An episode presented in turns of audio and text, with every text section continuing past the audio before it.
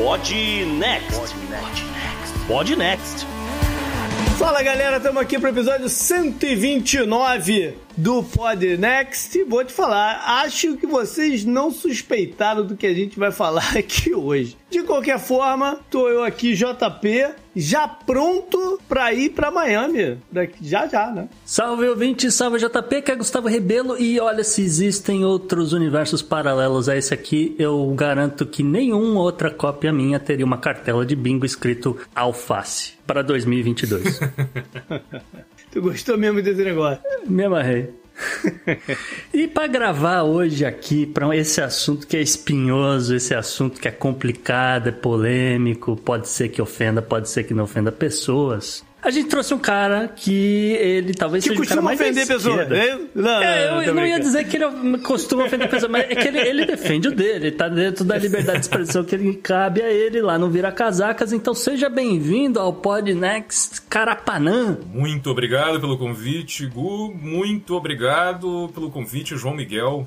Vamos ao que interessa. Legal. Bora pro programa então, né, Gustavo? Bora, JP. O Podnext dessa semana traz um tema bastante espinhoso, porém traz também fatos e dados sobre o movimento evangélico na política mundial. E para entender quem são, como agem e como isso tudo começou, nossos hosts receberam Carapanã, diretamente do Vira Casacas. Mas não para por aí, porque na semana agitada, a primeira-ministra britânica renunciou e descubra quem são os candidatos favoritos, inclusive do QAnon Fish and Chips, para ocupar o cargo dessa roubada. É, quer dizer, desse cargo importante. Tudo isso além, é claro, do obituário, da agenda da semana e da dica cultural. Assinantes do Podnext Confidencial ainda terão acesso a dados de mudanças na economia chinesa. A Turquia pinta no follow-up. Conhecerão a incrível história do paciente que tocou saxofone enquanto médicos removiam um tumor em seu cérebro. E claro, o Florida Man que tentou iniciar uma guerra. E aí, bora pro programa?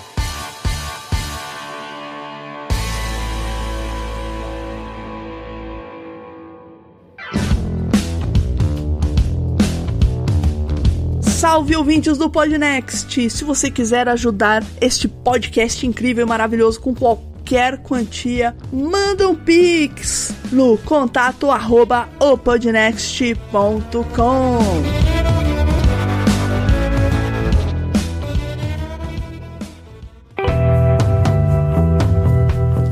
Assunto quente da semana.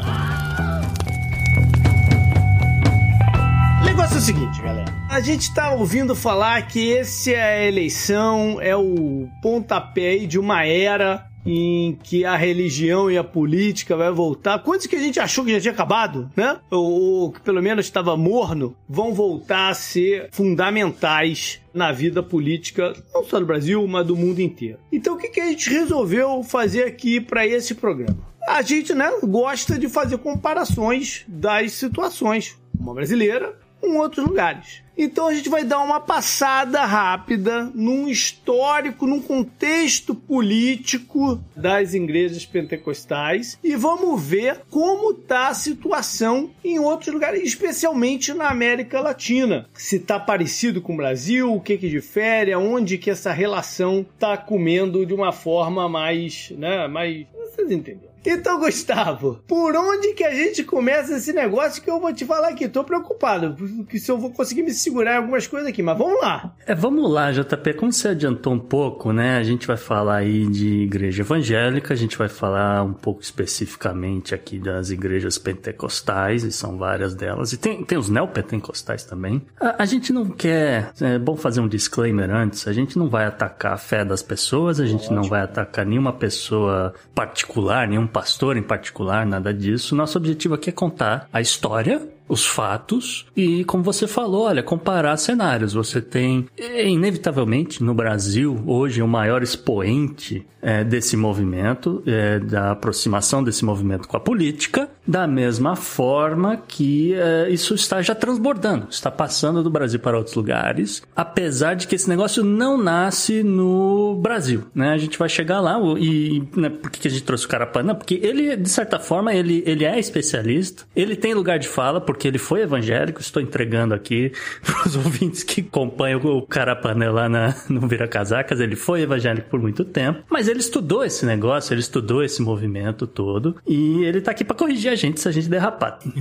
então vamos lá para essa história aí, Gustavo. Como é que surge essa ideia da, da igreja pentecostal? Começa com uma derivação, vamos dizer assim, de diversos grupos protestantes, né? A gente tem a reforma lá atrás de Martim Lutero. A gente podia votar nesse negócio, tá? Para desmembrar aí os diversos ramos do, do protestantismo. É, mas aí vai, vai, fugir um pouco do, né, do, do tópico. Vamos, vamos, é, vamos logo, acelerar um pouquinho, né? né? Vamos acelerar um é, pouquinho esse negócio. Pula timeline, pula a timeline. Vamos pular um bocado, vamos pra era moderna, vamos pro século XX. Vamos pro Tico Anísio e o Tintones. Não, não, não, tô brincando. Felicidade é sucesso, é bem-estar. Todo ser humano tem direito a uma vida confortável na medida em que faz por merecer. Olha só, vamos para o século XX, vamos para a Califórnia, olha só, porque a, o movimento da igreja pentecostal, talvez pessoas não saibam disso, ele vai surgir no, no, aqui no continente americano, em Los Angeles, em 1906. Né, através de um pastor, um pastor que era afrodescendente, ele é preto, né, William J. Seymour é que ele era um sujeito que acompanhava a escola bíblica de um, outro cara em, em Houston, no Texas, um cara chamado Charles Parham. Esse Charles Parham, diga-se de passagem, é uma figura extremamente polêmica. Esse cara era racista, esse cara, ele não deixava o Seymour assistir às aulas de dentro da sala. É, isso o, que eu ia falar, se ele era pupilo é muito do louco cara, isso. como é que ele era pupilo do cara e racista, meu Deus? É, então, porque o cara falou, não, eu compartilho da sua fé. E aí o cara falou, não, não tem problema, você pode assistir às aulas do corredor. É que você não pode misturar com os brancos entendeu?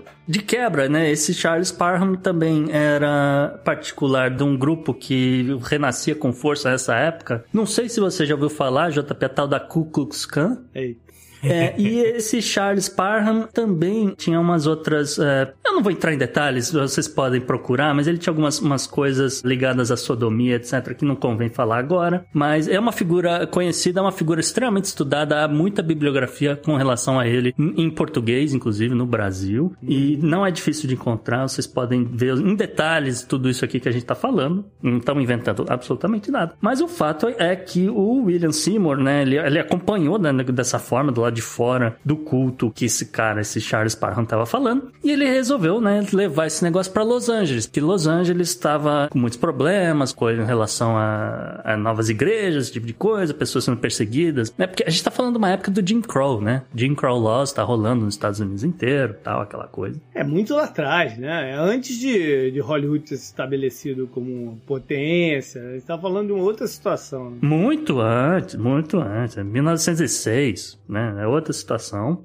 E o cara vai lá e ele funda a, a Igreja Episcopal Metodista Africana de Los Angeles. Cara, e como é que disso saiu o que a gente tem hoje, rapaz? Então, haviam movimentos de rua, né? Não, em Los Angeles sempre houveram movimentos de rua em Los Angeles, né? aquela coisa, as pessoas se reuniam e tal, e o cara ia lá pregar, entendeu? E nessa dele ir lá pregar, não sei o que, começou a atrair a atenção de pessoas. E nessa, nesse culto, nessa igreja que ele montou lá, era, ele aceitava, né? Que pessoas fossem pretas, latinos, brancos. Só faltava ele não aceitar também, né? É, não, porque aí também. Não, mas o cara falou: não, todo mundo pode vir aqui na, na minha igreja aqui, a minha igreja episcopal. Ele deu um ar cosmopolita. Cosmopolita não sei se é o termo, mas um ar mais abrangente. Abrangente, exatamente. Né? Aí, JP, o que, que aconteceu? Um belo dia, Charles Parham vai para Los Angeles para conhecer essa tal igreja episcopal que tá todo mundo falando que é o maior sucesso, que tem um monte de seguidor, que isso, que aquilo. E ele vai lá, ele reconhece o Seymour, né? O Seymour fala, ah, e aí, lembra de mim, aquela coisa, pai e tal. E o Parham olha para aquelas pessoas, ele vê, né? Ele tá vendo pessoas pretas, latinos, uns brancos, uma coisa toda misturada, acha aquilo um tremendo absurdo, briga com o Seymour, vai embora, vai para Georgia e na Georgia ele vai fundar a igreja da Assembleia de Deus. Olha. Que obviamente tem esse nome, né? Aquela coisa, etc. Mas no Brasil a galera adaptou o nome para é uma outra parada, não necessariamente tem a ver com o mesmo grupo. Uhum. Às vezes o Carapanã pode acrescentar um pouco essa história. Olha só, o que eu falo assim, a Assembleia de Deus no Brasil, que eu conheço, talvez eu possa estar errado. Eu conheço a Assembleia de Deus como uma igreja que começou em Belém do Pará. Os Isso. primeiros missionários foram pra lá. Era uma igreja evangélica que se espalhou muito rápido pela Amazônia. Na Amazônia, a Assembleia de Deus a gente pode dizer que ela é tradicional, assim, sabe? Você pode achar igrejas evangélicas da Assembleia de Deus que são bem diferentes das outras. A Assembleia de Deus ela também funciona como uma espécie de congregação meio não é como a Universal, que tem um- uma cabeça, né, que é o Edir Macedo que manda em tudo. Eles têm tipo um concílio, é uma coisa é, é, é. Ela é mais difusa e aí, assim, ela tem um monte de correntes, um monte de coisa. Então, eu, pessoalmente, conheci pastores da Assembleia de Deus que não parecem nada com outros pastores da Assembleia de Deus. Então, assim, é tão diverso que cabe, sei lá, Marina Silva e o Marcos Felici Marco Feliciano. É, Agora, eu, parada, eu né? tenho quase certeza que o Marco Feliciano já é de uma dissidência da Assembleia de Deus normal e a Marina Silva não. Entende? Tem essas doideiras, assim. Eu conheci também um pastor da Assembleia de Deus na década de 80. Ele era pai de um amigo meu, lá em Teresópolis, no estado do Rio. E um belo momento ele rompeu com a Assembleia de Deus e fundou a igreja dele lá. uhum. Sacou? Ou, é, ou seja, esses desmembramentos foram muito comuns e muito variados. Sim. né? Eles continuam, na verdade. E isso é uma tendência da- das igrejas, é, não só pentecostais, como evangélicas e protestantes em geral. Porque como você não tem uma autoridade central, como Uhum. no caso da igreja católica, Uhum. você vai tendo essa fusão, né? Então você tem um monte de fiéis que são, vão se pensar evangélicos, que aí, gente, tem uma questão interessante, assim. No Brasil, a categoria que se usava antes era o crente. É. O crente. Ah, o crente por quê? Porque ele crê na palavra da Bíblia, que Jesus ressuscitou e salvou todos os homens. Ok. Mas o crente, ele abarcava tudo, né? Do Batista, que é Sim. onde eu, inclusive, comecei a minha vida religiosa, foi na Igreja Batista, até os caras da Presbiteriana e o, e, e- e o pessoal de igrejas pentecostais. Eu frequentei uma igreja... Até, até a galera do Testemunho de Jeová, por exemplo, que é muito diferente de todos os outros. Sim, mas aí tem um pouco... Aí tem umas diferenças. Mas você vai chamar de crente. Exato, isso que eu queria falar. É. No meio dos crentes, a piada era mais ou menos essa. Os batistas e os pentecostais são irmãos e os presbiterianos são primos, sacou? Aham. e, o- e os- e talvez os- o pessoal das outras aí, dos adventistas, do testemunho de Jeová, a gente pode dizer que é um, um primo de terceiro grau, alguma coisa assim. Mas você tinha um pouco essa, essa ideia, né? De se construir uma comunidade, né? Essa coisa de todo mundo como irmão, etc. Se colocava isso. E essa tendência a, a essa fragmentação é uma coisa normal. Mas assim, pegando o que o Gu tava falando sobre essa, esse começo do pentecostalismo nos Estados Unidos, existe um movimento muito importante que acontece nessas igrejas, que é justamente o movimento de dessegregação. Essa é uma pegada que é revolucionária na época, e toda coisa com. Porque, gente, a igreja pentecostal, o, o, o básico dela é o avivamento, né? Elas são igrejas carismáticas, no sentido de que o, o principal delas, né, não é simplesmente estudo de doutrina e vida reta, é um pouco essa coisa do fogo, né? Invocar o Espírito Santo e, e provocar milagres, né? Falar em línguas, curar, etc. Que é algo baseado em algo que aconteceu na Bíblia, né? Acho que depois da morte do Cristo, desceu o Espírito Santo e várias pessoas falaram na língua dos anjos. E esse é o dia de Pentecostes, né? Que era um. É, um- é o dia do Espírito Santo na, na tradição católica. Por isso essas igrejas são chamadas de pentecostais. Mas assim, a, a, a minha pegada, eu acho que assim, como eu, eu comecei na Batista, passei por uma, por uma pentecostal, que hoje é uma igreja. Não sei nem se ela se pensaria como pentecostal, mas ela era uma dessas, uma dissidência da igreja batista, que tinha uma pegada pentecostal, assim, era, tinha todas essas coisas. E depois eu terminei, vamos dizer assim, terminei minha breve carreira na religião na igreja presbiteriana. E passei muitos anos frequentando a igreja pre- presbiteriana e foi onde estudei doutrina de Bíblia e tal. Então, assim, é, é onde eu, eu aprendi estudos bíblicos, assim, de fato. E, e, caras, é, é, a gente pegar essa história, como ela aconteceu nos Estados Unidos, né? Você vai pegar de igrejas que são bastiões contra a segregação racial, que são, pra sua época, absolutamente progressistas em milhões de sentidos. Progressista, esse que é o ponto, né? Né? É, tem um momento muito progressista dessas igrejas. Afinal de contas, Martin Luther King era pastor. Sim, sim. Não? Mas aí, aí é exatamente isso. Porque você tinha uma corrente dentro das igrejas americanas que era uma corrente progressista. Que era uma corrente que falava: olha, não adianta falar de Deus e falar não sei o que e não. Praticar. Não, não, não. É, enfim, não, não produzir justiça na Uhum. terra. Você não vai ficar pedindo. Não é sobre moral, é sobre justiça, né? Uhum. E o, o Martin Luther King, essa ideia de que ele era conservador é uma ideia ridícula, pelo fato de que ele era pastor, como várias Uhum. outras figuras é, contra a segregação racial eram pastores, e ele era um cara que se pensava de várias formas como um socialista, né? Ele Uhum. falou contra a segregação e antes de ser assassinado, ele tava falando: olha. Ah, desegregou, tudo bem, mas assim, cadê a justiça material? Se você não der a justiça material, vai ser igual quando, quando a escravidão foi abolida, né? Deixa eu te fazer uma pergunta. Como ele é visto hoje, a figura dele, dentro. Eu não sei qual era o segmento exato dele. Provavelmente presbiteriano, né? Acho que é presbiteriano, sim. Hoje o, o Martin Luther King, ele é um pouco é engraçado, né? Quando ele morreu, ele era uma figura odiada. Isso é uma coisa importante de dizer. Ele era uma figura odiada. Extremamente Entendeu? odiado. Se você pegar no geral da figura, da, sei lá, opinião pública, você gosta ou não gosta do doutor Martin Luther King Jr.? Ele não era um cara popular nessa época. Não quer dizer que ele não tivesse razão, que as pessoas não, não gostassem dele, mas assim. Só, dentro- só um adendo aqui. Ele era popular entre a comunidade dele. Fora da comunidade, é que ele é odiado, é que ele é perseguido de Exato, mas eu tô pensando na opinião pública norte-americana em geral, né? Sim, não, com certeza, você- você tá correto. Só Não, tô- pra todo mundo que, que militava pelos direitos civis, e assim, gente, os direitos civis foi uma coisa que as comunidades afro-americanas encamparam e botaram, assim, morreu gente por causa disso, é uma coisa, mas que teve um, um- um uma baita adesão de muita gente, né? Uhum. Tem um caso de gente, gente que já trabalhava com dessegregação antes, né, da, da coisa dos direitos civis acontecerem. Você tem casos, assim, muito loucos, né? Do tipo, tem uma mulher, um casal que. eu tava lendo uma entrevista com um cara, ele falando assim, o tanto que eles sofreram ao ponto de. Esses caras eram brancos, foram pra Geórgia pra fazer trabalho lá com as comunidades negras e eles estavam visitando um lugar e um fazendeiro branco segregacionista pulverizou agrotóxico em cima deles usando um avião. Assim, e a mulher morreu de câncer depois, cara. É, não, as histórias são variadas e absurdas, né? Absurdo. Mas, mas como é que ele é visto hoje entre o, entre o pessoal brasileiro? Aí o que que acontece? Vamos lá. O Martin Luther King, ele não era popular nessa época, ele foi, mas tal, aconteceu o negócio, direitos civis aconteceram, ele foi assassinado, virou um mártir da luta pelos direitos civis, uma coisa assim, absurda. E ele foi depois praticamente canonizado, né? Assim, no sentido de que hoje ninguém fala mal dele. E o que que os conservadores? Ao americanos, americanos tentam fazer, e isso o Gu saca muito bem, é que eles tentam dizer, olha, ele era um conservador como nós. Uhum. Ele tem valores, ele tem valores Ele tinha valores conservadores, parará, eles ficam falando isso, quando na real, assim, isso é uma bobagem, né?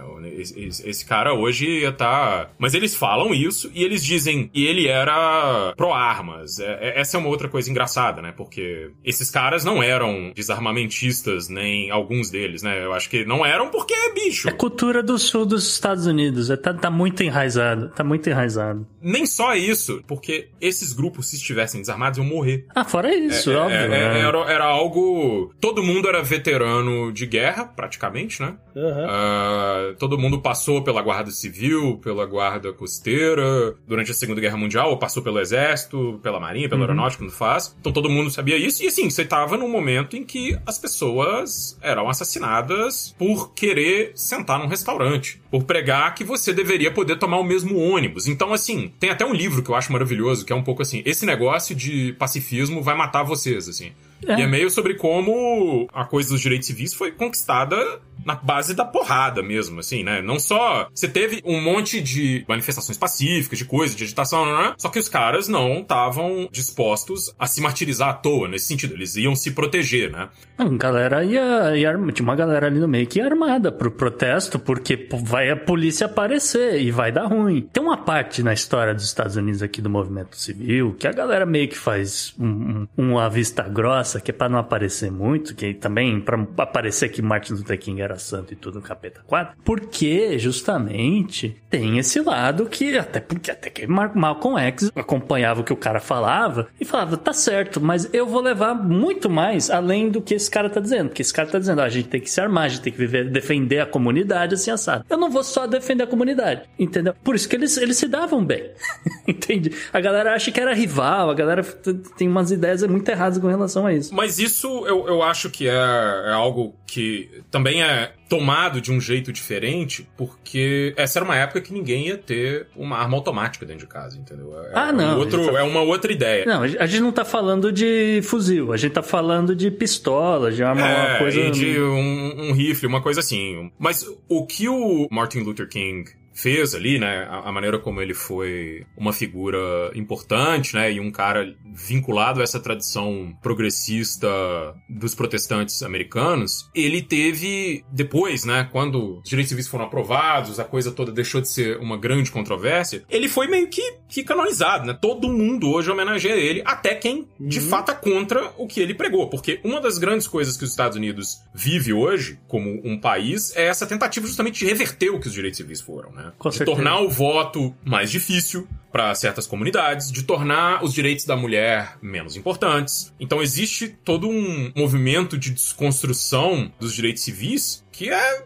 Cara, é uma questão de tempo, assim. Mas isso, gente, é, é- se você for pegar o que, que se fala no Brasil sobre isso, o que, que se pensa desse protestantismo que existia ali e que começou e que ele foi assim, tudo isso tá muito distante. Porque no Brasil a gente teve esse começo das igrejas pentecostais, cara, e era uma coisa assim. Vou pegar um depoimento de um pastor uma vez que era assim. Cara, você sabe por que, que a coisa era boa? Porque o irmão, ele queria aprender a Bíblia, ele ficava com a Bíblia, ele ia com a Bíblia, ele ia, pegava a Bíblia dele, ia debaixo do braço, no sol, ele ia pra igreja, ele fazia aquilo, ele ajudava os outros, sabe? Os caras iam lá fazer trabalho, distribuir sopa, ajudar o outro irmão que tá mal, ajudar... ou seja, você criava uma baita comunidade, assim, em torno desse avivamento. E a grande força nessa época na Igreja Católica era justamente uma parte da Igreja Católica, gente, na década de 60, 70, que era progressista, né? Que era vinculada pela teologia da libertação. E essa igreja progressista, né, que era dos movimentos eclesiais de base na, na Igreja Católica, fazia a mesma coisa. Esses caras eram caras que estavam montando comunidades no sentido, inclusive, físico, entendeu? Organizando pessoas em lugares do Brasil muito remotos, explicando pros caras como que eles têm que demandar saúde, educação e tal. Então, assim, esse, esse primeiro momento das igrejas evangélicas no Brasil, ele, ele cruza um pouco com isso, né?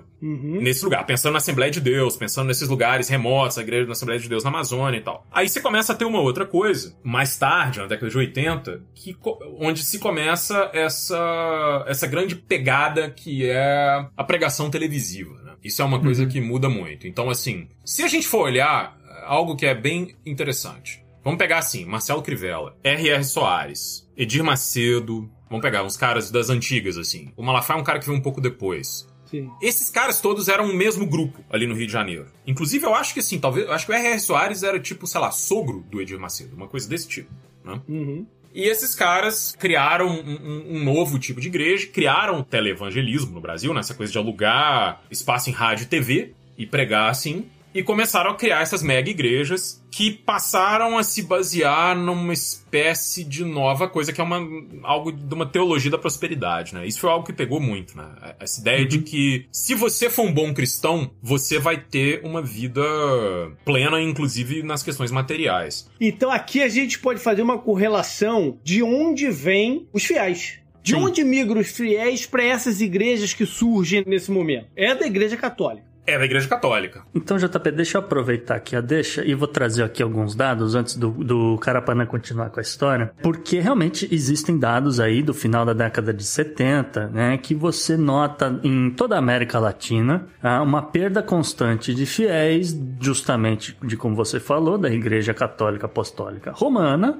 e como consequência dos dados, tá? E não é, não é, não tem achismo aqui, são consequências dos dados, nós também não notamos nenhum aumento do número de ateus ou pessoas que se dizem que não têm nenhuma religião. Nesse momento que Nesse você tá falando. momento. 70. E o que a partir daí você olha é para onde foram essas pessoas e, e como você já adiantou, realmente dá para afirmar que todas elas foram para diversas denominações dentro do movimento evangélico. Né? E aí, obviamente, se sobressai o movimento pentecostal, neopentecostal. Ou seja, não só no Brasil, esse movimento tava Estou falando de América Latina. Né? América Estou Latina. falando de América É. Latina. Então, é nesse período pós-década de 70, por exemplo, há um. Vamos pegar aqui um, alguns países. Então, por exemplo, no Chile e no Uruguai. O Chile e o Uruguai é uma exceção porque realmente ali você vê um, um ligeiro aumento da proporção de ateus e agnósticos, tá certo? Uhum. É um aumento que chegou ali a 38%, 41%, respectivamente. Porque é, é, costumava ser uma coisa na, na casa da, da, da, dos 80%, 90%, é, tá? Em contrapartida, né, nesse mesmo período, o México e o Paraguai não notaram nenhuma diferença, nenhuma perda considerável é, do número de fiéis da Igreja Católica. Então, ali no, uhum. até hoje, México e Paraguai teriam ali entre 80% e 90% de fiéis, respectivamente. Em alguns outros lugares, por exemplo, Honduras, El Salvador, Nicarágua, Guatemala, República Dominicana, é, hoje em dia, menos da metade da população se considera católica. Aí agora você está falando de hoje, hoje em Já estou falando de hoje em dia. Uhum. É, ao mesmo passo que você vê uma proporção alta de evangélicos uh, ou né, de diversos, um, vamos dizer, membros uh, do, do movimento evangélico, variando entre 20% e 40%. Tá? Uh, já no caso do Brasil, Brasil também, né, mais ou menos até a década de 70, tinha ali 90% das pessoas se dizendo católicas, e hoje esse número caiu aí para 51% de pessoas que se identificam como católicos, ao mesmo passo. Ainda tem o controle acionário, então. É, ainda tem o contracionar. Mas ao mesmo passo, mas não, ainda assim não tem voto para Papa, né? Não tem muita força para isso. Mas de qualquer forma, o, o, ainda assim, o movimento de evangélicos ele chega hoje a 31% no Brasil, sendo que desses 31% a grande maioria são pentecostais. Aí a gente pode ir para a parte de razão. O, o Carapanã já falou sobre isso, né? Sobre uma linguagem nova que é televisiva, uma Sim. forma de conectar mais direta com as pessoas. É um, é um modelo de sociedade, você pode dizer, JP, porque você tem, como você falou, o canal da TV, o jornal, a emissora de rádio, a, obviamente a emissora de TV, aí obviamente que dentro de rádio e de eh, televisão você tem programas específicos para esse grupo. e a linguagem desenvolvida para isso. É Música, é exatamente, tem todo um método. A forma de se, de, de, de, é. de se chegar nas pessoas mudou. Tem todo um método aí e, e, o negócio começa a extrapolar, porque, né, como você como eu estava dizendo, né, você tem música, você tem programa, e aí você começa a ter roupa, porque você tem uma banda de rock evangélico, você tem um programa de coisa, então você tem um seriado, você tem roupa. O Carapanã tem... falou um negócio também que é muito interessante que eu, e que eu falo bastante isso, sobre é, o marketing da parada, que é o seguinte: o, o marketing dessas igrejas difere da igreja católica num ponto crucial. A igreja católica católica prega pro seu, né, pro seu fiel e tal, não sei o quê, que você tem que fazer o bem, né, que você tem que seguir certo caminho, que se você conseguir fazer isso, você vai ser recompensado na vida eterna. Uhum. Ah, essas igrejas falam parecido, que você tem que fazer o bem, que você tem que seguir esse caminho, que uhum. você não sei o quê, mas você vai ser recompensado aqui. Sim. Isso é uma diferença inacreditável, cara. Sim, é, e inclusive que essa é uma das razões é, que eles apontam aí para essa migração, vamos dizer, essa migração religiosa com implicações sociais e políticas, tá? A gente não tá falando nada disso que a gente tá falando aqui de canal de TV, já com desdém, não, a gente só tá falando factual, eu quero enfatizar isso para as pessoas. Foi a forma como eles fizeram, né? É, e, e é aqui, justamente nesse ponto que você falou, dessa ideia de, de, de formar uma comunidade, que você tem, por exemplo, um um reconhecimento de problemas sociais e uma inclusão aqui da igreja que você frequenta como agente de resolução de problemas da comunidade. Sim.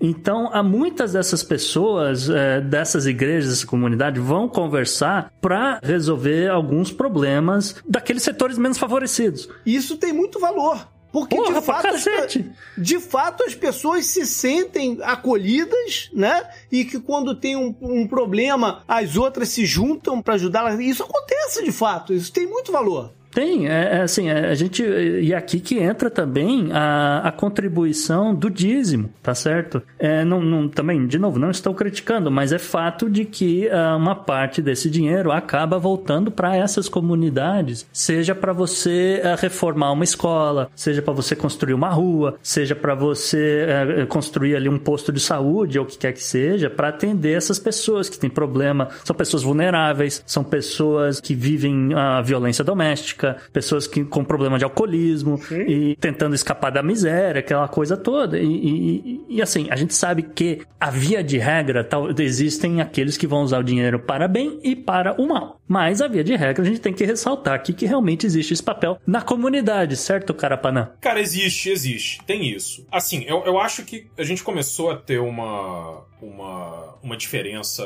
enorme dentro dessa maneira de fazer religião a partir da coisa da prosperidade, porque ela começa a envolver uma, uma dimensão que a gente chama, às vezes, quem estuda religião, de dimensão agonística dessa relação com o dinheiro. Então, assim, você tem que se desprender do dinheiro, né? Você tem que dar o dinheiro, você tem que é, é, entregar seu dinheiro nas mãos de Deus para que Deus multiplique, né? Isso gera essa questão que eu vou dizer assim, talvez antes eu pudesse falar que isso seria alguma coisa de um preconceito contra igrejas evangélicas, contra a ideia do dízimo, né? Ou contra essa, ou, ou contra outras práticas, gente, porque você tem igreja que você tem o Não, mas dízimo, o você tem- preconceito é real. O preconceito contra o dízimo é real. eu vou, eu vou é. falar porque eu vou falar porque que eu acho que eu, eu dizia que era um preconceito, porque assim, acho que tem uma, uma, uma outra dimensão colocada aí. Né? Ou seja, as pessoas iam lá, elas, elas davam esse dinheiro, né? E aí você tem igrejas que começam a operar em certas chaves que são, assim, dá o seu dinheiro aqui que a gente vai queimar ele em Israel, ou dá o seu dinheiro aqui que a gente vai colocar. Você vai criando várias micro coisas, você vai dando. Compre aqui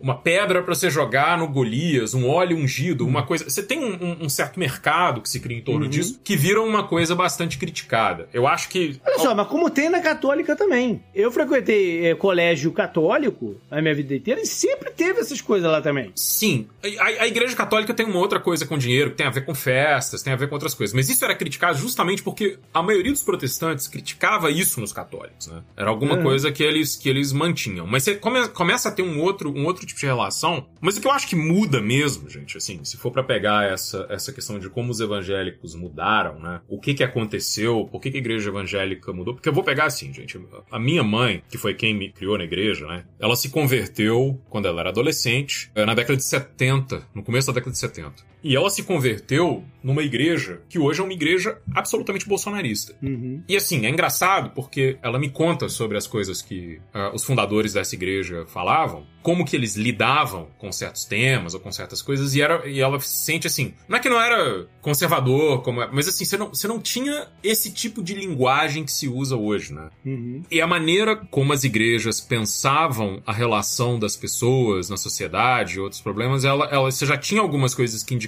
que a situação ia chegar nesse tipo de limite estranho de agora, onde você tem pessoas sendo coagidas, né, a votar num certo candidato. A, relação política na igreja, ela deixou de ser da ordem da construção de alguma coisa para ser da ordem da imposição, né? Uhum. O pastor manda e você deve fazer, não quer dizer que os fiéis obedeçam, né? Uhum. Estamos descobrindo isso agora. Essa que é a Tem, verdade. tem- não, não, não, não. Por isso que tem evangélico que ainda vota no Lula. Entendeu? Senão, não teria. Porque é- essa maneira como essa campanha está sendo feita desse ano, ela é uma coisa assim, os caras estão mantendo, às vezes, assim, os fiéis em vigília nas igrejas, antes das eleições, para os caras irem votar no domingo de manhã. Estados Unidos a gente chama de souls to the polls. É, você junta os fiéis é, na igreja. na- Prega no- a noite inteira e hora, e aí manda eles irem No dia votar. seguinte faz um culto e, ok, galera, todo mundo pra dentro do ônibus, a gente vai votar. Inspirados por tudo aquilo. É, exatamente. aí. e assim, o, o que que acontece? Isso aí, e- esse tipo de coisa, né, que algumas igrejas estão fazendo e tal, isso aí, além de ser ilegal no caso do Brasil, nem vou entrar nisso, é algo muito diferente, né?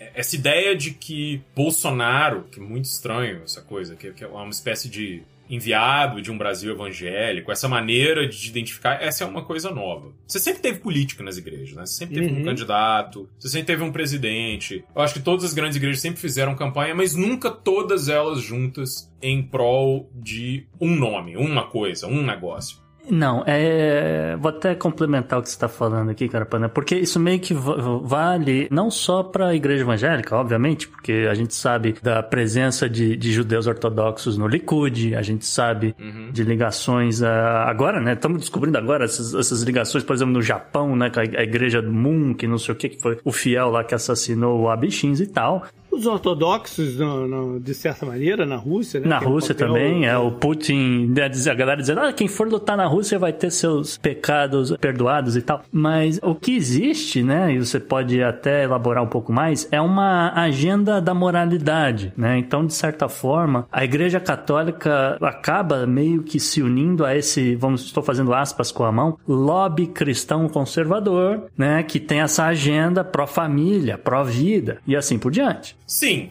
Aí, bom, é- é- essa é uma outra coisa, né? Agora- mas isso é algo que você começa a articular de uma maneira muito particular nos Estados Unidos. Estados Unidos é onde isso tudo vai começando, assim. Gente, se você tinha essas igrejas racialmente integradas, com pastores progressistas, você tinha uma parte enorme das igrejas protestantes dos Estados Unidos que era a favor da segregação. Uhum. E o fato dos direitos civis terem sido aprovados é algo que um monte de denominações nunca perdoou o Partido Democrata por ter sido Lyndon Johnson, né, que era o vice do Kennedy Sim. que foi assassinado, que assinou isso. Nunca perdoaram. Os Não. caras nunca perdoaram. É, não, isso é interessante se falar porque, historicamente, o Sul era democrata. Se você pega a guerra de secessão e tudo mais, o Sim. Sul era democrata. Sim, A virada vem com os direitos civis. É, né? Com os direitos civis, exatamente. Porque aí esse Sul não perdoa, né? Esse Sul Uhum. que, que era democrata ali de um, de um certo jeito estranho. Então você tinha democratas pró-segregação e você tinha democratas contra a segregação. Como você tinha republicanos pró-segregação. Mas o Sul era, era- votava bastante nos democratas em áreas segregadas e em áreas dessegregadas. Porque você tinha dois tipos de candidatos dentro do mesmo partido. Só que, cara, não, não funcionou, né? É, é, não, Uhum. não se conseguiu restaurar essa relação do Partido Democrata com o Sul nunca mais. Isso é uma coisa dada. E Uhum. você tem ah, um movimento que ocorre que ele é muito importante pra gente entender o que está acontecendo agora, que é quando esses pastores televisivos, lideranças carismáticas, assim, de mega churches, né, tal, eles estavam procurando um jeito, um- uma pauta, para que eles pudessem ter um tipo de catalisação na política. Então, primeiro eles tentaram opor a dessegregação das escolas e não tiveram sucesso. Não deu certo. Eles, tentaram, eles queriam que os seminários deles continuassem segregados racialmente. Era uma ideia, inclusive, de que a, a dessegregação era imoral no sentido de que pessoas de raças diferentes iam cometer imoralidades juntos, assim, coisa meio, meio doida, né? Os caras estão sempre pensando em, em sexo, assim. É, é um pouco estranho você ler os documentos dessa época. Uhum. E esses caras, assim, eu vou pegar o. Jerry Fall é talvez o, o mais famoso, né? Eu acho que é uma das figuras mais importantes aí. O Jerry Fall fica tentando achar isso, depois ele tenta ir contra pornografia, contra, sei lá, revista de nudez, essas doideiras todas, assim. Não consegue, isso não é uma coisa que catalisa todo mundo. E aí ele descobre que existem comunidades católicas contra o aborto em alguns lugares no, no Nordeste e umas partes mais ao norte dos Estados Unidos, ali no centro-norte, ali, no, sei lá, região dos Grandes Lagos, onde certas coalizões católicas conservadoras conseguiram juntar comunidades imigrantes contra o aborto. Sim. E o Jerry Falwell Jr. descobre então que agora eles vão usar o aborto como uma arma política. E isso é um pouco é antes ali, na década de 70, antes da eleição do Reagan para a presidência. Uhum. Curiosamente, Reagan, né, que é o cara que assinou a lei de aborto mais liberal dos Estados Unidos, que era a lei da Califórnia, quando ele era governador da Califórnia, na Uhum. década de 60. Não, o partido do- dos republicanos, o Reagan, aquele Reagan que é ídolo dos caras, não só assinou a lei, a lei de, de liberação do aborto mais liberal que existia naquela época, a que ti- permitia aborto para mais casos, como ele também assinou uma lei para desarmar a população por causa dos panteras negras, que eles morriam de medo dos panteras negras na Califórnia. Estou chocado. É, é, pois é. É, Essa, não, enfim, essas coisas. Mas o, o lance é, o, o Jerry Falwell, ele se junta com outros caras e ele começa a fazer, assim... Porque você tem certas pregações itinerantes, né? Que você faz, assim, por vários lugares. Essa coisa de ir em vários lugares e pregar numa tenda, num negócio armado, num palco, num ginásio e tal. E eles vão meio falando contra o aborto, né? E aí, gente, eu vou falar uma coisa que é bem interessante. Essa ideia, gente, de que o aborto é um pecado na Bíblia não é uma coisa que tá cimentada em nada. Eu acho que Agostinho é um dos que defende que é, mas tem outro, um monte de outras discussões teológicas sobre aborto que não tem nada a ver com isso, né? São, então, assim, não é nada que. A Igreja Católica definiu isso, acho que depois do segundo concílio, e ficou como um, é um pecado grave e tal, mas não era desde o começo da igreja. Não é uma coisa que tava assim. E, e gente, pros protestantes, você pode ir num arquivo, pegar revistas de presbiterianos, de evangélicos, de batistas. Você pode pegar de todas as, essas denominações protestantes norte-americanas, a maioria delas não era contra o aborto. Inclusive, assim, se você pega revistas médicas de saúde da mulher, cristãs e tal, os caras falam, não, é isso aí. É, é não tem problema. A gente mencionou, quando a gente estava falando de judiciário americano, a gente é, citou toda a história de Roe versus Wade, como é que esse negócio virou um processo e tal, e a gente falou, cara, teve o, o julgamento, aconteceu tal, não sei o que, e só foi ter protesto muito depois, porque não era um problema para essa gente. Não, não era. Mas onde é que foi o pulo? Onde é que foi o pulo aí? Foi com o Billy Graham? Não, o Billy Graham, mas esses caras todos, eles criaram isso. Porque esse cara falou para muita gente. Esse cara expandiu, é, né, o leque, o Billy Graham, né? Sim. Ele expandiu para muito mais gente. Mas isso foi uma coisa que eles meio que conseguiram montar, né? Eles conseguiram fazer disso um tema. Então isso foi um tema construído como um tema político. Né? Isso precisava ser um tema político de engajamento para um movimento conservador. Esses caras eram todos do, do movimento conservador, desses movimentos conservadores norte-americanos, né? E isso era um, algo que eles perceberam que tinha uma, uma atração. Não, uma aceitação, é. Uma, não, e tinha uma, uma atração mesmo. Você conseguia pegar as pessoas e fazer com que as pessoas fossem votar em quem era contra o aborto. É, essa é a grande questão, entendeu? Uhum. Então você, você coloca isso, e eles pegaram isso dessa militância conservadora católica. E tem um, tem um adendo, tem um adendo também, que tem realmente essa parte da religião, só que a gente também não pode ignorar, Carapana, que pós Segunda Guerra Mundial existe o Red Scare, né? Existe toda a contrapropaganda por parte do governo, não necessariamente ligada a questões religiosas, mas dizendo, olha, os comunistas fazem aborto, eles estão assassinando essas crianças, eles estão comendo essas crianças porque eles passam fome e assim por diante, né? Então, tem esse, esse adendo também. Eu acho que na época, quando isso começou a, a pegar, a questão era mais pelo lado de opor ao direito das mulheres e àquela onda feminista daquela época do que Ah, exatamente ao Red Scare, assim. Mas Uhum. isso, eu acho que isso pegou mais pra gente dentro dessa maluquice toda. Porque, de fato, gente, né? Aí, assim, na, na União Soviética, ali logo depois que foi fundada, você tinha, um- um- na época, um nível de igualdade entre sexos na lei que era uma coisa inédita, né, cara? É Sim. bem diferente, assim. E que vai, você vai chegar em outros lugares depois, né? Você tinha essa coisa do tipo. é- Era algo que se perseguia ali quando Stalin toma. Tem uma espécie de um, um retro- pequeno retrocesso entre vários outros grandes retrocessos dele, mas existe um retrocesso ne- nesse tipo de coisa, mas isso é algo que depois, na desestalinização, volta a, a fluir. Ou seja, você tem essa ideia de igualdade entre os sexos, que inclusive era algo que era explorado na ideologia fascista. Como, né, a gente tem que ser, inclusive, uma antítese do socialismo Uhum. nisso. E uma das paradas que o Mussolini falava, que eu acho muito doido, era assim: a gente vai deixar todas as mulheres em casa, né? Vamos acabar com o trabalho feminino, porque aí todo homem vai ter emprego. Olha que É. beleza. E o negócio da mulher é poder ir fazer filho. Mas assim, esse momento, caras, da política norte-americana, né? Que é quando o, o conservadorismo tá tentando se formar como movimento ali, depois que o Nixon sofreu impeachment e tal. Uhum. Esse é um momento que é, ele, ele é instrumental, porque. Cara, muita coisa começa ali e assim. E toma proporções enormes, né? E eu acho que essa coisa dos evangélicos começa ali e ela começa. Gente, a, a relação entre igrejas brasileiras e igrejas norte-americanas ela é umbilical. Eu, eu vi, assim, a quantidade de missionários norte-americanos que eu vi na igreja no tempo. Eu tava, é um negócio impressionante, assim. Você vai ver gente das igrejas norte-americanas nas igrejas brasileiras o tempo todo. Você vai ter livros traduzidos, você vai ter um monte de coisa desse tipo, você vai ter discussões sobre as coisas teológicas que estão lá. Então, à medida que a igreja norte-americana, é, em geral, foi ficando mais conservadora, e eu vou dizer não só conservadora, foi ficando mais reacionária, as igrejas brasileiras foram seguindo esse modelo. Então, eu vou pegar um exemplo que é muito pessoal, eu acho que outras pessoas podem ter tido uma, uma experiência diferente, mas no começo dos anos 2000, era uma época que eu, eu já tinha abandonado a igreja, eu não ia com frequência, eu ainda frequentava alguns cultos, mas começou a aparecer justamente via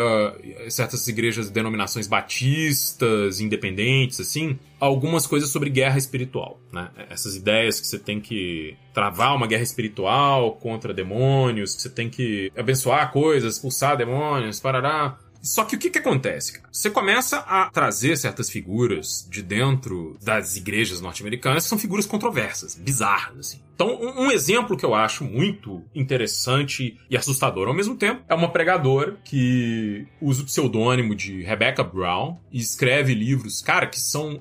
Eu, como é que eu vou tentar explicar, cara? É, o mais famoso deles é um que chama Para Libertar os Cativos. E é um pouco assim, ela contando a trajetória dela, que ela conhece uma mulher quando ela era enfermeira, e essa mulher é satanista, e ela descobre que ela mata as pessoas, dedicando as pessoas pro satanás, e que ela vai dedicar. E, e cara, eu vou. Vocês já jogaram RPG? É. Já.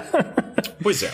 Porque assim, o que ela descreve naquele livro é basicamente. É, é como se fosse assim. Alguém que tá escrevendo um, um Vampire the Masquerade, sabe? Um, Ah. um- porque é muito doido. É, é muito doido. Ela vai falando um monte de coisa maluca sobre como, sei lá, o vocalista do Twisted Sisters é um vampiro.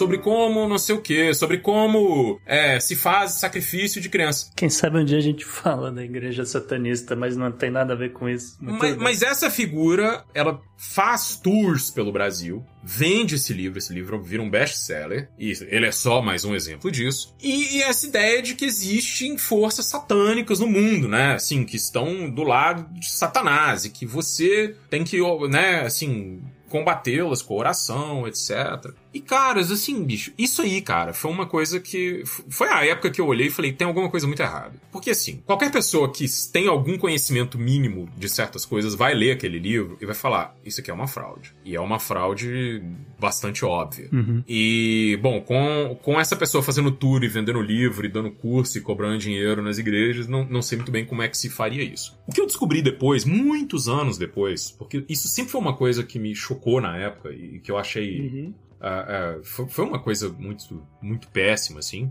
Mas eu descobri que essa figura que usava esse pseudônimo, ela era uma nurse practitioner, né? Uhum. Alguém que tem. É é uma enfermeira de nível superior. Sim, ela pode receitar alguns antibióticos. Pode rece- receitar remédios e tal. Que teve o registro dela caçado porque ela dopava os pacientes dela e fazia orações muito malucas. Então, assim, ela dava qu- quantidades enormes de remédios, especialmente remédios de psicológico pros caras, e orava e rezava, dizendo que, ela, que ela- tipo assim, você chega lá na Nurse Practitioner com um problema, ela fala, é, qual que é o problema que você tem? Ela vai falar aquele negócio meio Hermes e Renato, assim, é encosto. Show encosto.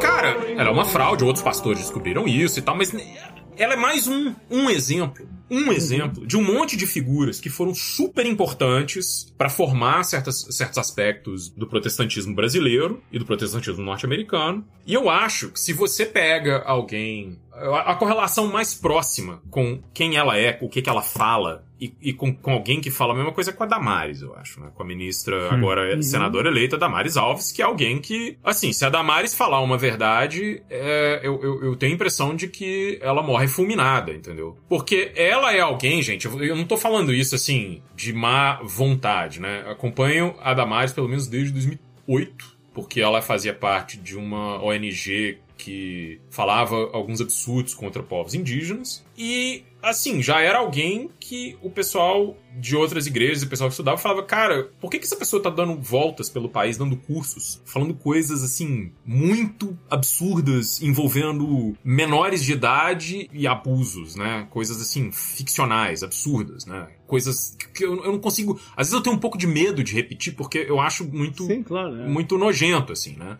Asqueroso. Muito, muito asqueroso. Então, esse é um momento que eu acho que a gente começou a ter ali em meados dos anos 2000, você começa a ter uma dimensão política performática da mentira mesmo. Eu acho que o pessoal descobriu o quanto que o ser humano é vulnerável a teorias de conspiração. Pode ser. Pode ser. A- As pessoas são muito vulneráveis a, a querer acreditar nas coisas, cara. Faz parte do método. Hã? Mas eu vou pegar assim. Eu frequentei na vida a igreja evangélica, católica durante muito tempo. Eu fui em cultos católicos durante uma época, muito assim, festa uh, de santo no interior. Aham. Eu trabalhei com certos setores da igreja católica na minha vida e tal. E eu vou falar assim: eu nunca vi, mesmo em, em religiões que prezam essa questão de uma certa guerra espiritual, né? Você tem religiões que são totalmente baseadas nisso. Por exemplo, algumas religiões, algumas denominações afro-brasileiras, né? Sim. Você tem que se proteger de mal olhado, de bruxaria, de má intenção de outras pessoas. Você tem que tomar cuidado com isso. Então tem toda essa, é- essa dimensão de um conflito que se ocorre, ah, que ocorre né, em outro plano. É uma coisa comum a outras religiões. Não são só os evangélicos, nem o neo- os evangélicos neopentecostais que estão envolvidos nisso. Só que eu nunca vi, eu nunca vi nada parecido com o que começou a acontecer agora. Que é um Sim. pouco uma, uma espécie de uma criação de um pânico em massa de coisas que são de mentira. Uhum. Não dá pra você falar assim, olha, é direito do cara, por exemplo, não querer educação sexual pro filho dele. Tudo bem. Uhum. Eu acho que tá errado, mas tudo bem. Só que o cara tá falando assim, eu acho que não, eu devo ensinar pro meu filho. Então, quando for ter aula de educação sexual na escola, meu filho não vai frequentar. Ok. Mas o que o cara tá dizendo é assim: vão ensinar seu filho a fazer sexo na escola, entendeu? Uhum. Vão ensinar seu filho a ser gay na escola. É a deturpação, né? É a deturpação. É. A deturpação, é a ideologia de gênero. É, é, vão obrigar seu filho a ir no banheiro com não sei quem, porque é o banheiro unissex, porque vai ter mamadeira de piroca, gente. Essa eu acho que ela é, ela é assim. Então o que, que você tá fazendo?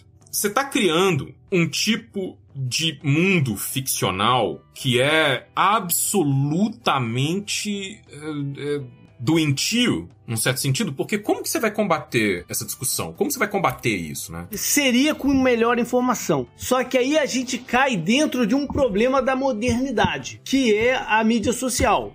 E a Exato. mídia social, um Facebook da vida, ele foi, ele foi pensado, ele foi criado para que o sujeito não saísse de dentro do Facebook. Esse, esse, esse que era o, o plano, né? Que ele pudesse fazer tudo dentro do Facebook. E aí, isso, óbvio que isso se alastrou para outras coisas.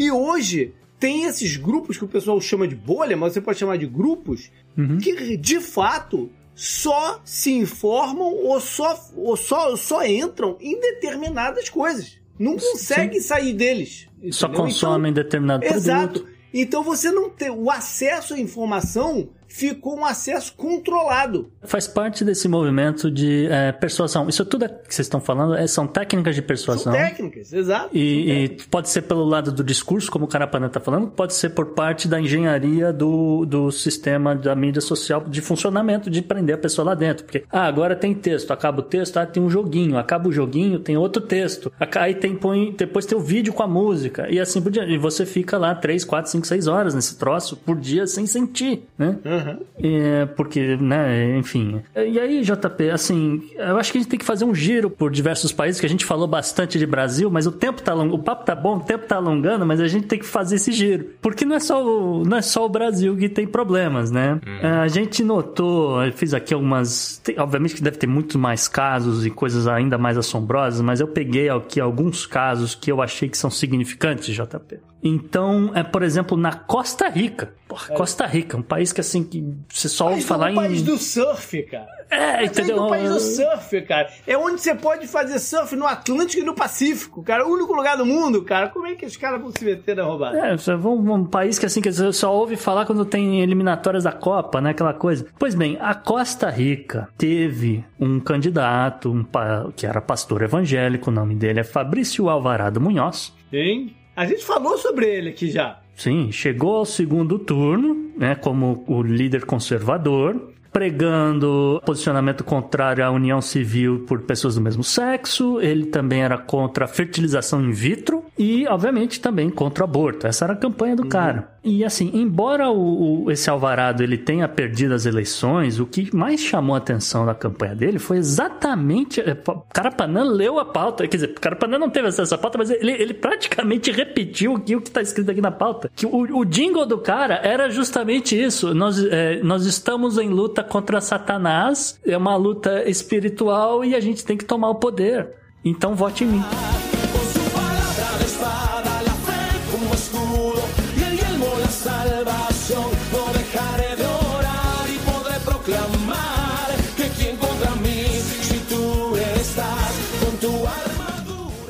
Historicamente, isso vai antes de Cristo, historicamente, uma forma de controle das religiões sobre a pessoa sempre foi o medo. Né?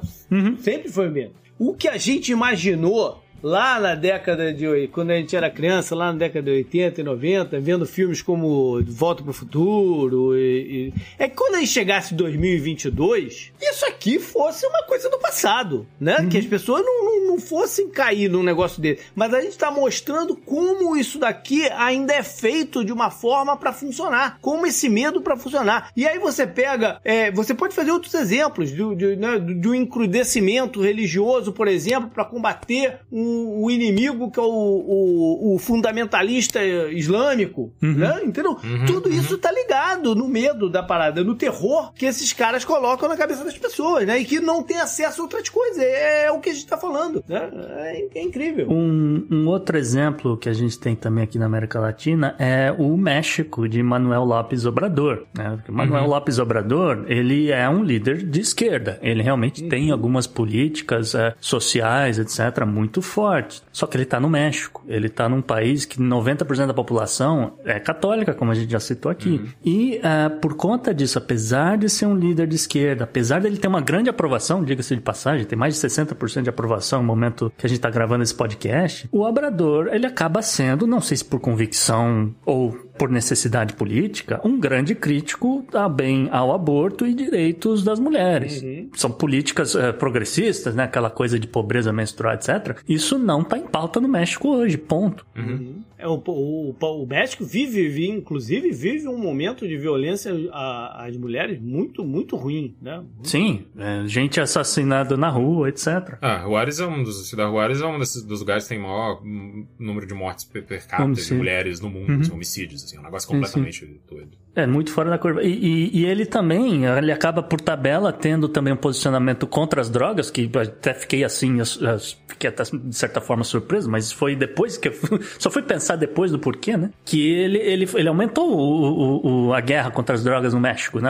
Logo depois do discurso do Gustavo Petro na, na ONU, a primeira coisa que o cara faz é: olha, eu tô botando mais dinheiro no exército na polícia que é pra combater os cartéis. E eu fiquei assim, pumbas, mas eh, o cara acabou de falar um negócio. E, e porque também é, uma- é um posicionamento dessas igrejas serem contra as drogas. Né? Viralizou no zap o discurso do, do Gustavo Petro, aquela coisa. Aí falando em Colômbia, falando em Gustavo Petro, também aqui a gente tem um, um exemplo bem clássico aqui desse lobby, né? Vamos chamar esse lobby cristão conservador. Né? Então, por exemplo, dia 28 de setembro de 2016, tá? Era quatro dias antes da Colômbia realizar um referendo que era um, um- seria um acordo de paz tá? Entre o governo da Colômbia e os rebeldes das Farc né? As forças armadas revolucionárias da Colômbia geralmente né de esquerda. E essas Farc também iam receber anistia iam receber né, um monte de coisa para pacificar, né, para desmantelar o movimento e o país, né, ter uma- um momento de união, esse tipo de coisa. Isso com um presidente que era de direita,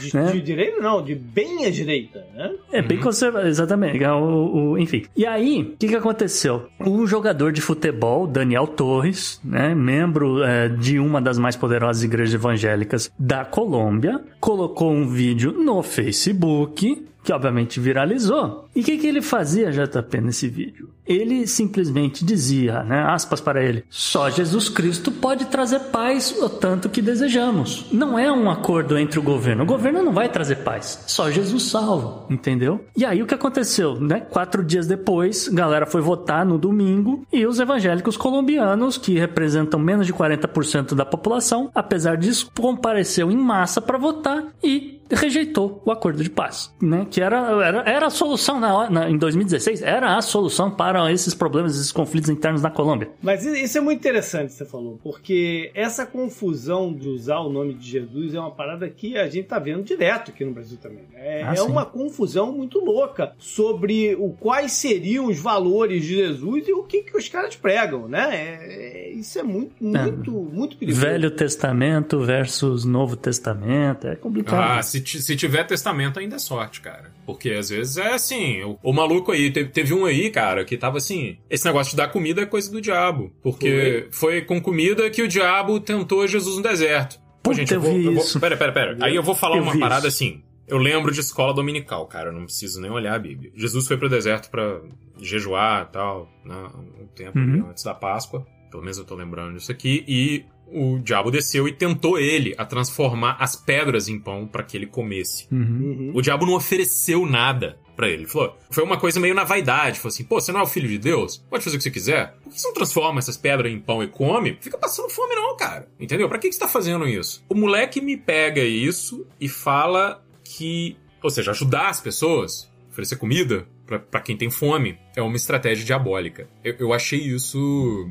É, é maléfico, né? É, maléfico. É, é, é, assim, é maléfico, mas ao mesmo tempo não é maravilhoso você poder estar num tempo em que, em que isso acontece, assim. Eu fico pensando, cara, é- é- eu tô Tem um, tem testemunhando. um quadro do tem um quadro do Porta dos Fundos com, com acho que é com o Porchat vestido de Jesus e tal, não sei o que, dando discurso e a galera começa a interromper e, e gritar e xingar ele e falar que ele é um comunista que vai pra não sei o que, vai pra Cuba, não sei o que. É incrível, né? É incrível. Aquilo que eu tô falando. Cara, se o Martin Luther King de fato aparecesse falando o que ele falava, os caras iam achar que é o Guilherme Boulos, entendeu? É. Mandar o maluco pra longe, assim. E aí, obviamente, que eh, nas eleições de 2022, só para fechar o assunto Colômbia, o que pesou mesmo para as pessoas foi a economia. Né? A economia pesou muito mais do que, eh, obviamente, também problemas de Covid, né? aquela coisa toda. E a galera eh, meio que ignorou aí a influência dos. A violência policial também Violência foi um policial, exatamente. forte, é. A galera passou um pouco por cima da influência dos pastores e votou no Gustavo Petro. Gustavo Petro tá aí até hoje, tá fazendo um governo bem decente. Pô, até hoje acabou de assumir, cara. Não zica o cara, não, cara. Ah, eu não sei, brother. Olha, a- olha a situação do Peru, olha a rotatividade que tá o Peru, o Reino Unido, Israel. Eu, eu- eu, pelo menos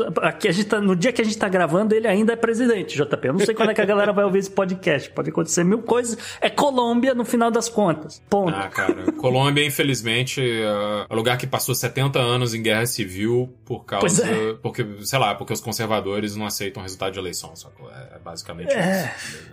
E falando em lugares que não aceitam resultado de eleições, eu queria fazer um giro aqui rápido pelo cenário mais recente dos Estados Unidos, né? E trazer aqui ah, o, vamos saber, vamos chamar assim de o bem-sucedido esforço da reeleição que foi de George W. Bush, né? Depois de micar lá no, no Iraque, não parava de morrer gente, tava muito complicado. A campanha do, do John Kerry mostrando né, o, o- o avião desembarcando o caixão né, em todos os horários possíveis imaginários, né? E isso pe- pesa pra cacete né, na, na- na- no imaginário do, do cidadão americano, etc. Porque todo mundo aqui tem família, tem alguém que tava ali morrendo e tal. E aí, né, foi o que aconteceu, que ele só conseguiu se reeleger graças a esse voto, né, dos, dos protestantes, a maioria deles evangélicos, a maioria deles brancos. Alguns estudos, né, alguns levantamentos que eles fizeram, desde ali da- da época de 2000, realmente apontou que o Bush conseguiu trazer aí pro lado dele 78% dos votos de evangélicos eh, brancos. E na reeleição, esse número subiu 10%. Porra, 90%, quase 90% do, do, do voto evangélico branco nos Estados Unidos é muita coisa. E tudo isso para dizer né, que é um movimento, esse movimento do, como a gente já citou aqui diversas vezes, né, que começou ali no fim da década de 70 co- e teve uma, começou a ganhar força também ali na, na década de 80 com o Reagan e tal. E é dali pra cá que a gente chega nesse negócio que estamos aí hoje, estamos vendo aí o, o, o, o Magá hoje, tá certo? O Trumpismo, tá? Então, só para ilustrar aqui algumas coisas, né? No final da década de 80, os evangélicos brancos do sul dos Estados Unidos ainda tinham ali uma, uma maioria, evangélicos, tá? Eva- ainda tinham uma maioria ah, alinhada com o Partido Democrata, enquanto que, ah, um, vamos dizer, uma parte do- dos- desses evangélicos ainda não estava alinhado com o Partido Republicano, tá? Mas o Partido Republicano, ele vai obter ganhos no sul dos Estados Unidos aqui, né? especificamente no sul dos Estados Unidos que eu tô falando, por, entre outros motivos, né? Porque o Reagan, que mesmo tendo assinado a lei liberal, mesmo isso, mesmo aquilo, ele vai nomear para a Suprema Corte um sujeito chamado William Rehnquist. Esse juiz é um dos caras que pegou logo de cara um, um- aquele caso que agora é, me fugiu o nome, mas é, é, um caso que na Suprema Corte que uh, acabou flexibilizando o, o, Roe versus Wade, que falou, olha, uhum. é, o aborto não é crime, porém os estados podem regulamentar como eles quiserem, né? Meio uma coisa assim, você não, você tem que ter, você tem que oferecer, mas você pode estabelecer uh, o que pode e o que não pode. Né? Então, ah, tantos meses pode, tantos meses não pode. E é daí para frente que a gente chega em 2022 e não tem mais aborto, né? Cada, agora cada estado faz a lei que quiser, se quiser proibir, proibiu, acabou. Esse foi o primeiro momento que foi o primeiro aceno, foi talvez a primeira vitória, grande vitória, quando entrou aí um, um sujeito terrivelmente evangélico, né? Na cola do Reagan, né? O, o George H.W. Bush vai nomear um sujeito chamado Clarence Thomas, que e... quase não, não entrou. Né? Sim. Teve uma. Polêmica teve... pra cacete. É, é. A nomeação dele, porque é um cara que tinha estudos publicados, né, do, do tempo dele de, de, né, de direito, e mesmo no tempo de jurista, etc., dizendo que não, a Suprema Corte, né, o, Judiciário dos Estados Unidos não, não tem que apitar nada com relação a, a questões de aborto, questões de direitos das mulheres, e casamento gay, e assim por diante. Então, é, ele, é, é, e tá aí até hoje, de novo, né, ele que redigiu aquele texto, né, que a gente até citou aqui naquele outro programa, falando aí justamente que talvez seja o caso da gente rever algumas decisões. Isso foi, de certa forma, assustador, tá certo? Esse foi o primeiro movimento, né? Claro que o George H.W. Bush não vai se reeleger, entra o Clinton e outras coisas acontecem. A gente chega, então, em 2000, né? Aí o George Bush, George Bush trazendo o voto evangélico, né? Um segundo movimento, tá? Eu, eu, chamo de segundo, um segundo movimento evangélico na política americana, porque justamente acaba falecendo esse William Rehnquist, tá? Uhum. E o George W. Bush vai nomear um sujeito chamado Samuel Alito que tá aí até hoje. E que é o cara mais vocal, né? É esse extremamente vocal, vocal, esse não.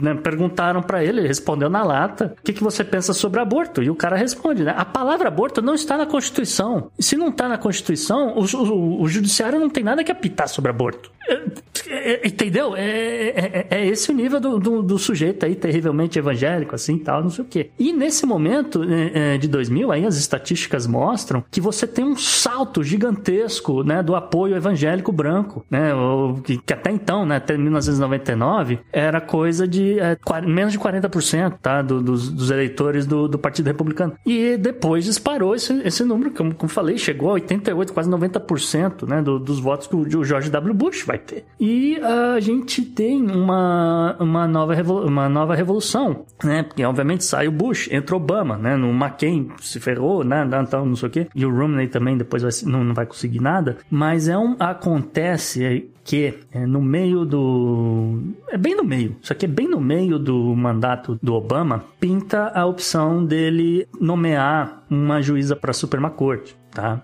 E ele vai escolher a Helena Kagan. E eu não sei se o JP lembra, mas a Helena Kagan, ela nunca tinha sido juíza. Ela sempre foi advogada no estado de Massachusetts. Ela chegou a trabalhar para o governo, foi procuradora, né, defensora pública no, no estado, assim por diante e tal, mas ela nunca foi juíza. E isso é extremamente polêmico nos Estados Unidos porque só tem um outro caso, além dela, de da pessoa ser nomeada para juíza da Suprema Corte sem ter nunca sido juiz tá? Porque, na, na, verdade, a Suprema Corte dos Estados Unidos, qualquer pessoa sendo cidadão americano pode ser juiz. Eu poderia ser juiz, entendeu? Qualquer um. Mas uh, o Obama escolheu ela. Mas no Brasil também, né? Você não precisa ser juiz para ser para a Suprema Corte do Brasil. Não. Também é assim. Pode ser, você pode ser jurista, né, cara? Pode é, ser professor. Pode é. ser até uhum. advogado aí, botaram advogado. Também, é, também funciona assim. É. Sim.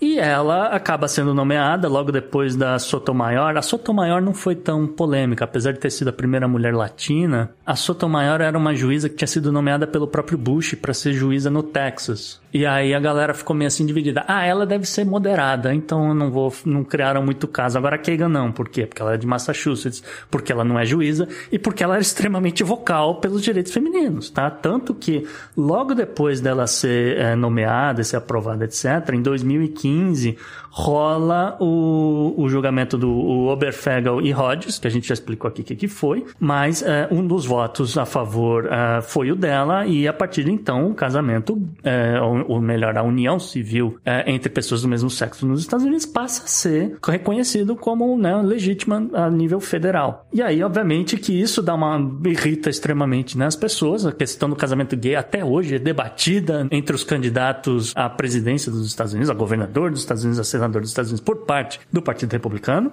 E é, que, que, assim, é, já, praticamente, né, é, é, é, caso fadado, já foi votado, etc. Mas os caras tentam trazer isso de volta para garantir esse voto evangélico. Sabe o que, é o pior da história desse movimento assim, tão reacionário e tal? É que para você conseguir se, se eleger, você tem que, de certa forma, passar a mão na cabeça. E aí você tem que tomar uma posição mais moderada. A posição normal que eu gostaria de ver do cara falar é ir contra. Falar, isso é um absurdo, a gente tem que botar os direitos das mulheres, tem que fazer... mas se o cara falar isso, ele não vai ser eleito. Uhum. Entendeu? Então ele tem que tomar certas posições que a gente bota entre aspas, você pode botar o entre aspas, que a gente bota entre aspas aí moderada, para não cair num, numa rejeição. E aí a gente não tá indo pra frente. Sim. A gente não tá indo pra frente. A gente tá só, só tapando, tapando focos de incêndio, cara. Isso é terrível. É terrível. Assim, eu nem chamo de moderado, eu chamo de questão de bom senso, porque a partir do momento que você, por exemplo, legalizou aqui a união civil do mesmo sexo, não quer dizer que você tem que casar com outro homem. Não, não, tô falando o contrário. Acho que, acho que eu não me expliquei bem. Eu tô falando que hoje, hoje, nesse momento, para se eleger, o, sei lá, o sucessor do Biden para se eleger, ele não vai poder na campanha tomar pautas progressistas. Não É. vai poder. Não, não vai. Não. Entendeu? Senão Esse é o ponto. Então a gente não vai avançar. A gente vai ficar só né, nesse reme-reme. É, tá aí o. A gente ainda vai falar da, do midterm, né? Que tá chegando ainda, batendo na porta, mas todo esse posicionamento ah, do Partido Democrata com, junto do Partido Verde, que ah, atrapalhou aí ah, toda ah, o o planejamento da independência do petróleo por parte dos Estados Unidos. Os Estados Unidos exportava petróleo até outro dia, e aí o preço da gasolina dispara, e isso tá custando muito caro pro Partido Democrata. Brasil a gente meio que já falou, mas eu fica aí o microfone à disposição, Carapana. Caras, eu acho que aqui tem uma outra coisa que a gente podia só falar rapidamente, porque a gente falou muito sobre os evangélicos e sobre essas outras coisas, mas existe uma força conservadora e, e que eu acho que é bastante nefasta nesse momento, que é a igreja presbiteriana no Brasil, assim, virou uma coisa muito esquisita, é muito maluco olhar o que, que tá rolando com, com esse negócio, tá mu muito vinculada, né, ao governo Bolsonaro, o Milton Ribeiro era pastor da igreja presbiteriana, como é também o André Mendonça, e começou a tentar fazer expurgo na igreja, né, Te- teve um concílio que os caras estavam tentando expulsar quem não fosse bolsonarista, era basicamente isso. E essa época, eu tava vendo as discussões lá, eu comecei a, a- checar alguns perfis de pastores, né, que pareciam influentes nessa, nessa decisão, e cara, é engraçado, né, você tem gente seguindo o perfil de parada, assim, da alt-right americana, todo mundo meio enfiado de cabeça nessa guerra cultural bizarra e de extrema direita nos Estados Unidos e importando isso pra cá, né? Sim? Eu fiquei muito, muito chocado com isso, assim, porque é, é engraçado. Eu, eu- eu- tem uma coisa que eu gosto de dizer, e eu digo isso com frequência. As igrejas que eu frequentei tinham uns pastores muito corretos, saca? Os caras muito Aham. bons, assim, que eu fico esperando que tenham continuado como eram, assim, né? Alguns já estavam mais de idade, nem sei se ainda estão vivos, né? Não devem estar exercendo mais também. Mas caras que eram corretos, assim, você conseguia ver, né, um- um- uma pregação, um culto. Você raramente ver esse cara falando alguma coisa ridícula, assim. E geralmente muito. Uma pregação muito baseada, baseada na Bíblia e tal. Mas assim, o pessoal da juventude das igrejas e os pregadores independentes, né, gente? Porque você tem isso às vezes, né? Num- culto de manhã, vai ter uma, uma parte que é, o, que é o pastor, outra parte que é alguém, um diácono, outra pessoa da igreja que vai falar. E os pregadores eram pessoas que já tinham um pouco essa verve que eu acho que é meio conspiracionista, assim, e, e de pouca. Cara, de pouco esclarecimento, né? É, é gente que você olha, não tô falando assim. Não é porque era gente simples, muito pelo contrário, tô falando de médicos, de, de engenheiros e tal. Mas que vivem. viviam num mundo muito pequeno. E, eu- e eu senti a mesma coisa com certos líderes de juventude na igreja, né? Eu vou dizer que não estava errado, porque é, eu não compro um carro desses caras hoje em dia, nem se me matar, porque não é gente de confiança. E eu tô falando isso de uma- um relato bem pessoal, assim. Então é engraçado, porque esses caras que lá atrás eu acho que eram pessoas que já não eram muito dignos de confiança, é que, é que são o, o núcleo da igreja hoje. Essas pessoas se formaram para ser pastores de nova- novas denominações, essas pessoas são as pessoas que carregam a igreja hoje. E que já nasceram num ambiente em que as igrejas se acoplaram à política, com deputados. Sim. Porque antes não tinha. Isso foi uma, isso foi uma coisa nova também, da década de 90. Mas né? eu acho Então, que não é... Mas a questão é mais profunda do que isso, nesse, nesses casos que eu tô relatando, né? Porque esses caras são pessoas como a Damares, assim, né? na, na maneira de, de- Ou seja, é- essa ideia de que você vai pregar o evangelho através de uma mentira deslavada. Por que, que, por que, que a Damares pega uma coisa de fórum de, de Forchan, bizarro, e fala isso num culto, na frente de um monte de criança? É o medo, é a exploração no medo. Sim, né? mas ela, ela sabe que é mentira. Ela Sim. sabe que aquilo é mentira. Ou seja, você tem realidades terríveis que você pode tratar ali. Você tem coisas terríveis que acontecem com crianças no Brasil. Mas ela sabe que ela não vai ser contestada. Exato, exato. Mas, mas existe uma parada aí que é uma certa patologia, e eu vou falar isso num, num sentido moral, sabe? Uhum. Que é isso, ela sabe que ela não vai contestar, ser contestada, mas ela tem condições, né, como alguém que foi ministra do- do- dos direitos humanos no Brasil, de ter dados à mão, de falar coisas, não sei o que, só que não é isso que ela faz. E isso é um problema geral, cara. E- Esse é um problema, é um problema moral, que é um negócio assim, é tão louco que você começa a olhar essas figuras, né? E, e você olha e fala assim: eu entendo alguém que tem uma vivência religiosa, que a a religião é experiência. Então essa pessoa, ela, ela, ela pensa a sua vida através da experiência religiosa. Então ela pensa que alguma coisa que aconteceu é, é algo que é da graça de Deus, uma coisa ruim, é algo que pode estar no plano de Deus, ou pode ser algo que o diabo fez pra vida dela. Tudo bem, não tem problema. Eu acho que inclusive essa é uma linguagem totalmente. Agora, você imputar as pessoas são seus adversários políticos. Crimes e coisas que elas nunca fizeram, sabendo que isso é mentira, e você criar um movimento político, ou seja, porque a base disso é a base das mentiras fascistas, entendeu? E aí a gente tava naquela discussão sobre estar no século XXI e a religião voltar a ser o centro gravitacional da política. Tem um podcast muito bom, cara, que é o Agora, Agora e Mais Agora, que é um É de podcast Portugal, né? de Portugal. É muito bom É. aquele podcast. E assim, é um- é, os caras, eles. ele- é uma discussão de certo, sei lá, notas de rodapé da filosofia da Europa e, sei lá, da- do Oriente Médio e das Américas. É, é um negócio meio doido, assim, ele vai encadeando uma coisa na outra, é maravilhoso. Legal. E eu, eu, eu- eu- quando eu tô meio perdido, eu gosto de às vezes ficar escutando uma coisa ou outra. Mas tem algo que é fantástico ali. E, e- e de você ir acompanhando a vida de Spinoza, a vida de Lutero, a vida desses outros caras, enfim, de gente que foi é, é, perseguida pela Inquisição, de pessoas que viveram ah, no meio de guerras religiosas dentro do mundo árabe, fora do mundo árabe, de quem viveu na Península Ibérica dominada pelos mouros. E uma parada que é essencial, cara, é a quantidade de guerras que a Europa viveu por questões religiosas. É, é, assim, a gente consegue traçar a história da Europa através das guerras por questões religiosas. E por causa disso, alguém teve uma ideia maravilhosa, maravilhosa. Essa, essa é uma das melhores ideias do- de todo, dos últimos cinco séculos, que é a separação entre igreja e Estado. Essa separação entre igreja e Estado nos deu uma modernidade que nos carregou para um monte de lugares, cara. Ela deixou de inibir certas coisas. Sem isso a gente não chegava na Lua. Ponto. Ela permitiu que. É, exatamente. Ela permitiu que a gente não ficasse. Imagina isso, gente. Uma, uma, uma Espanha católica que conquista as Américas, faz aquilo tudo, arrebenta Azteca, Inca, caralho, arrebenta aquilo tudo, pega aquela prata, aquele ouro todo, pra construir igreja e fragata de guerra pra lutar contra a Inglaterra protestante. Gente, a gente viveu um mundo completamente disfuncional em torno dessas guerras político-religiosas.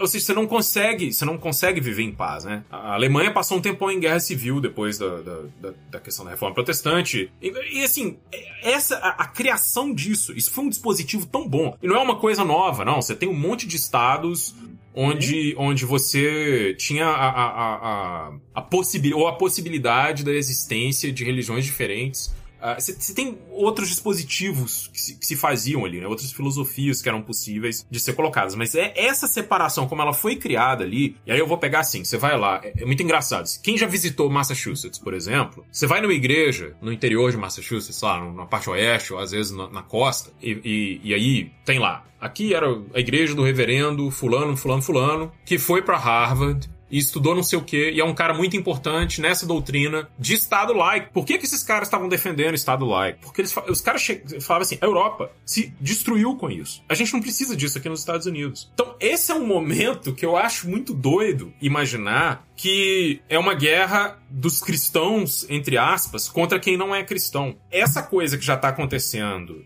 de ataques a padres católicos, ataques a instituições católicas, depredação de igrejas católicas, depredação de santuários católicos. Isso que está acontecendo, levado, né, é, é, em vários casos por bolsonaristas, assim, na frente das câmeras, né? Isso é só o começo. Sim. Isso é só o começo, assim, é, é. Porque a guerra espiritual dos evangélicos em determinado momento, ela foi uma guerra contra a igreja católica, principalmente. Uhum. E aí todo mundo lembra daquela imagem do Bispo Universal chutando Sim, Nossa Senhora passando. Aparecida na semana da, da padroeira, entendeu? Isso aí não vai acabar. Porque o PT, não sei o quê, o PT está blá blá Não, blá. não, tem, é, não tem nada a ver Ah. com, com o negócio. É, é- esse escalonamento não, não é. O, o que se produziu no caso do Brasil agora é um clima de terror dentro das igrejas, porque as igrejas agora são obrigadas, né? Seus fiéis, seus- elas são obrigadas a venerar Bolsonaro.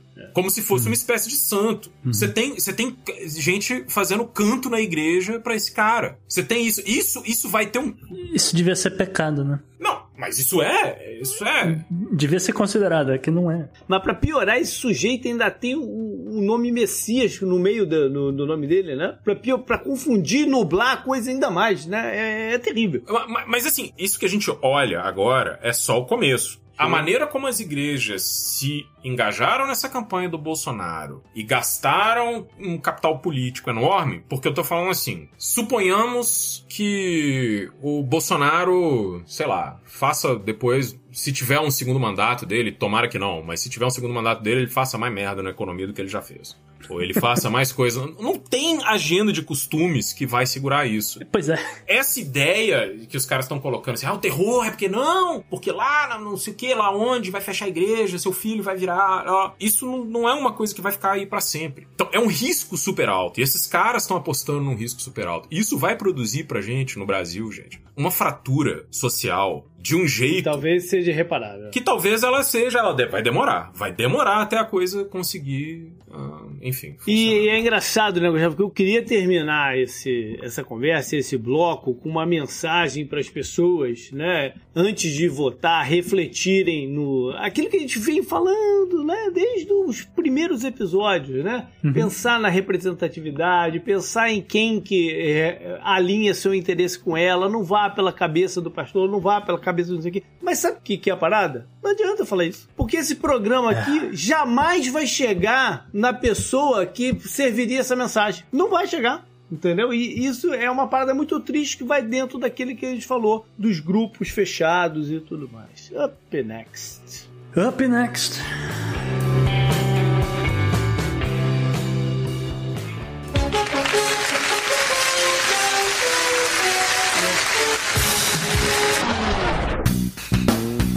Gustavo, a personalidade da semana é um ser humano? Não é um ser humano, JP, é um pé de alface. e ele só, esse pé de alface só apareceu aqui porque a galera ficou, falou: olha, se não tiver o pé de alface, a gente vai revolucionar, nós vamos matar você. Não, não ameaçaram de morte, mas obviamente. Mas a galera falou que ia ficar revoltada. Porque realmente o pé de alface venceu, JP, né? Uma brincadeira aí do jornal. E venceu com sobra, hein? Venceu com sobra, diga-se de passagem, venceu com sobra. porque garoto realmente ainda. foi uma brincadeira que começou a rolar no, no- no final de semana e o pezinho de alface que ficou aí do lado de fora fora da geladeira por cinco dias. Tinha aí mais uns cinco dias. O fato é que isso daqui, para quem não tá entendendo nada, foi uma aposta que um jornal bancou que começou uma live que, na qual eles mostravam lá um pé de alface, eles brincavam, né? Colo enfeitavam, colocaram aqueles googly eyes, não sei o quê. E agora eles estão celebrando, tocando música de, de, de coisa, porque o pé de alface vai, continua lá, viu, na a live JP. Mas o fato é que, né, toda essa, essa brincadeira, essa história, tá aqui ah, por causa do fim do governo Liz Truss. né? Eu não me lembro se a gente a gente eh, calculou aí se o governo dela iria durar até o fim, até né, o- as eleições no, no ano que vem ou coisa do tipo. Não, gente foi, a gente foi de leve só nela, né? Nem deu tempo também de, de muito, né? Pois é, não deu tempo, a gente precisava mencionar. A gente né? Fez o perfil dela, comparou com Margaret Thatcher e tal, não sei o que, e ficou por aí. Não deu tempo mais de voltar nela. Falamos no gabinete e só, né? A gente notou que aconteceram algumas coisas, as poli- ela voltou atrás de muita coisa, a gente até acho que fez uns follow-up falando sobre essas voltas atrás que, que ela fez, mas no final do dia, acabou o governo. Acabou o governo em 44 dias, é o governo mais curto de um primeiro-ministro na história do, do Reino Unido, até agora. E acabou, e acabou de uma forma fulminante. Não é que teve um grande escândalo ou um. né? Acabou porque acabou, porque viram que não ia dar. Acabou porque era ruim mesmo. Porque era ruim mesmo. Essa que é a verdade.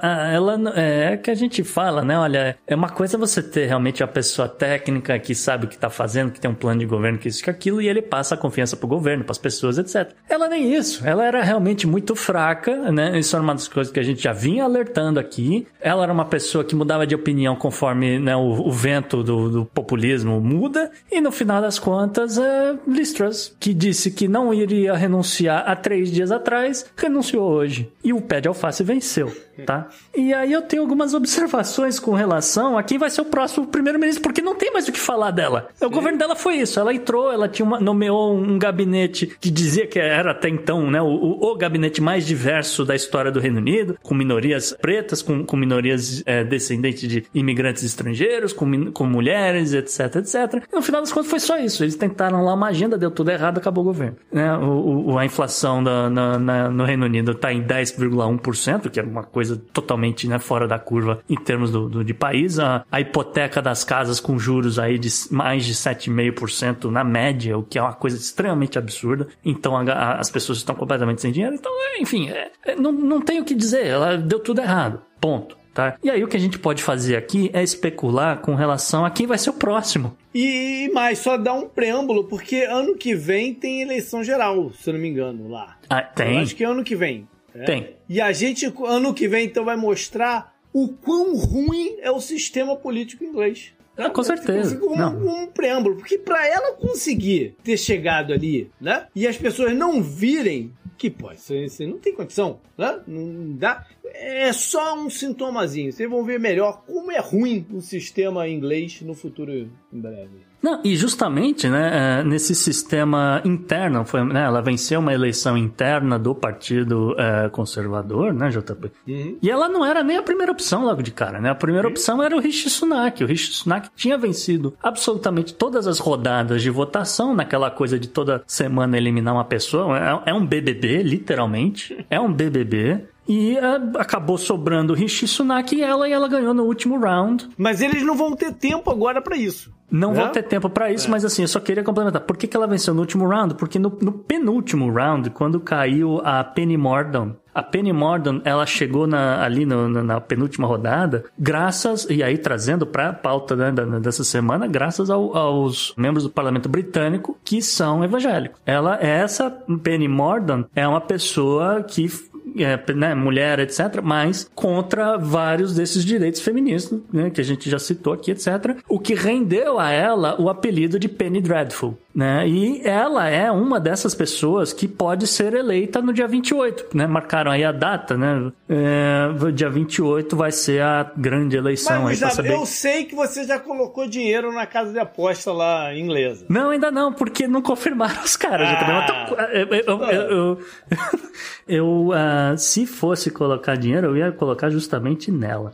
nessa Penny Mordaunt. Eu suspeito que, apesar dela não ser a candidata assim que eu acho que seria seria ideal para esse momento. Eu não acho que eles vão com outra mulher agora. Eu, é, é muito difícil colocar outra mulher, mas não tem outro candidato, esse é que é o problema. É, o Rishi Sunak, obviamente, é o- um- uma outra opção, ele continua, inclusive, porra, ele agora tá, tá- é o favoritíssimo. Vai restartar a campanha, vai só restartar a campanha. Vai só restartar a campanha. E ele é favoritíssimo porque ele fala: olha, eu tenho um plano econômico assim, assim, assado. E meu plano vai fazer isso, isso, isso e isso. Pode não ser uma, medidas populares, pode ser muito problema, mas eu coloco o Reino Unido nos eixos. Ponto. Esse é o meu plano. O plano de Liz Truss, ele falou isso: o plano de Liz Truss vai fazer isso, isso, isso. Vocês acham que isso aqui vai dar certo? Eu estou afirmando hoje que vai dar errado. E o cara não foi eleito. E deu tudo errado. Então ele tá com essa moral de ter falado: eu avisei que ia dar merda. Mas mesmo Então, assim você é- não vai botar dinheiro nele. mas eu não vou botar dinheiro nele porque justamente a Liz Truss chega ao poder, né, prometendo essa diversidade toda que ela colocou. Então eu acredito que na ala interna do Partido Conservador, o Rishi Sunak, por ainda ser paquistanês, não vai ter os votos dessa galera que é mais xenófoba. Entendeu? Esse é o palpite meu. E aí, não tem muita outra- opção, a galera acaba votando na, na, na Penny Mordaunt. Entendeu? E a terceira via? Então, a terceira via é a Kemi Badenoch. A Kemi Badenoch, ela também é descendente de imigrantes africanos, né? Agora me fugiu o país. E ela tem um outro problema político, porque ela defende uma agenda verde. Né? E isso não encaixou muito com o Partido Conservador ainda. Então eu acho muito difícil ela se eleger nesse momento com essa crise energética toda, alguém falando em agenda verde no Reino Unido. Tá? Então também esse é o meu outro palpite. O ideal seria talvez o Ben Wallace, que foi ministro da Defesa, é a pessoa mais vocal contra a Rússia nesse exato momento. Só que ele sabe que é roubada. E ele sabe que ano que vem vai continuar a guerra, ele sabe que isso vai continuar. E ele pode ser candidato ano que vem e aí sim ser o primeiro-ministro com aí muito mais tempo garantido, tal, etc. Supondo que vamos ter uma maioria conservadora, porque isso é um outro problema nesse exato momento. O Partido Conservador, se chamasse eleição geral, eles iam tomar uma lavada histórica que, né? Então não vai acontecer, seria suicídio político. O Jeremy Hunt já tirou o nome dele da reta e eu duvido, eu duvido que Boris Johnson, lá em Punta Cana, vai falar: ah, quer saber, vou cancelar minhas férias porque eu vou voltar a ser primeiro-ministro. Eu, eu, eu- duvido, cara. É assim, Não, não sendo que ele, de novo, ele pode voltar como parlamentar eleito ali na região de Londres, etc., ano que vem, e assim por diante. Então, o cara não vai interromper férias. né? Eu não quero mais saber de política esse ano. Eu acho que, sabe? E aí não tem outro nome. Não tem outro nome. O Nigel Farage não vai, não vai botar o dele na reta. Então esses Brexiteers não vão ter representante. E, e aí, por eliminação, entendeu? Por isso, por eliminação é que eu chego no nome da Penny Mordaunt. Nesse exato momento, tá? Pode surgir um outro nome aí, um salvador da pátria. Mas, JP, assim, nesse exato momento, do- dos candidatos, do que a gente tem aí, é, é isso, tá? Agora, eu tive a curiosidade, porque todo mundo, né, eu imagino que outros podcasts vão mais ou menos falar o que a gente falou aqui agora, mas eu tive a curiosidade de entrar no, no que eu chamo de QAnon Fish and Chips que é o QAnon britânico, para ver o que, que eles estavam falando, né? Quem que deveria ser, quem que eles não deveria ser, etc. E eis que um cidadão lá no meio lembrou de uma figura que nenhum desses nomes, né? Não, um cara que, aliás, um cara que não tá nem no Reino Unido nesse exato momento, que é Franz Herzog von Bavier. Que que é isso, cara? Alemão? Ou é... é que isso, cara? Ele é, hoje, hoje ele é alemão, hoje ele seria alemão e é, Herzog, é, porque eles é, tem que explicar isso para as pessoas, né? A Alemanha, há muito tempo atrás, quando aboliu a monarquia, cancelou todos os títulos monárquicos. Herzog em alemão significa duque. Então, né, o que, o que muitas pessoas fizeram, né, que tinham essa coisa de nobreza, botaram o título de nobreza no nome, porque você não tinha como cancelar o nome das pessoas. Então, Aham. virou sobrenome, então é, é, ele é Franz, o Duque da Baviera. Tem mais uns 30 nomes ali no meio, mas não- isso aí não, não importa nada. E quem é esse cara? Esse cara, JP. E isso é verdade, tá? Não é o QAnon. Eu tive, eu, eu, eu, falei, não é possível o que, que esses caras malucos estão fazendo, e realmente existe aí uma base histórica para isso. É, Franz uh, Herzog von Baviera é um descendente direto, é o último, aliás, descendente direto vivo do rei James II da casa de Stuart. Nossa. Rei James II, pausa dramática, né?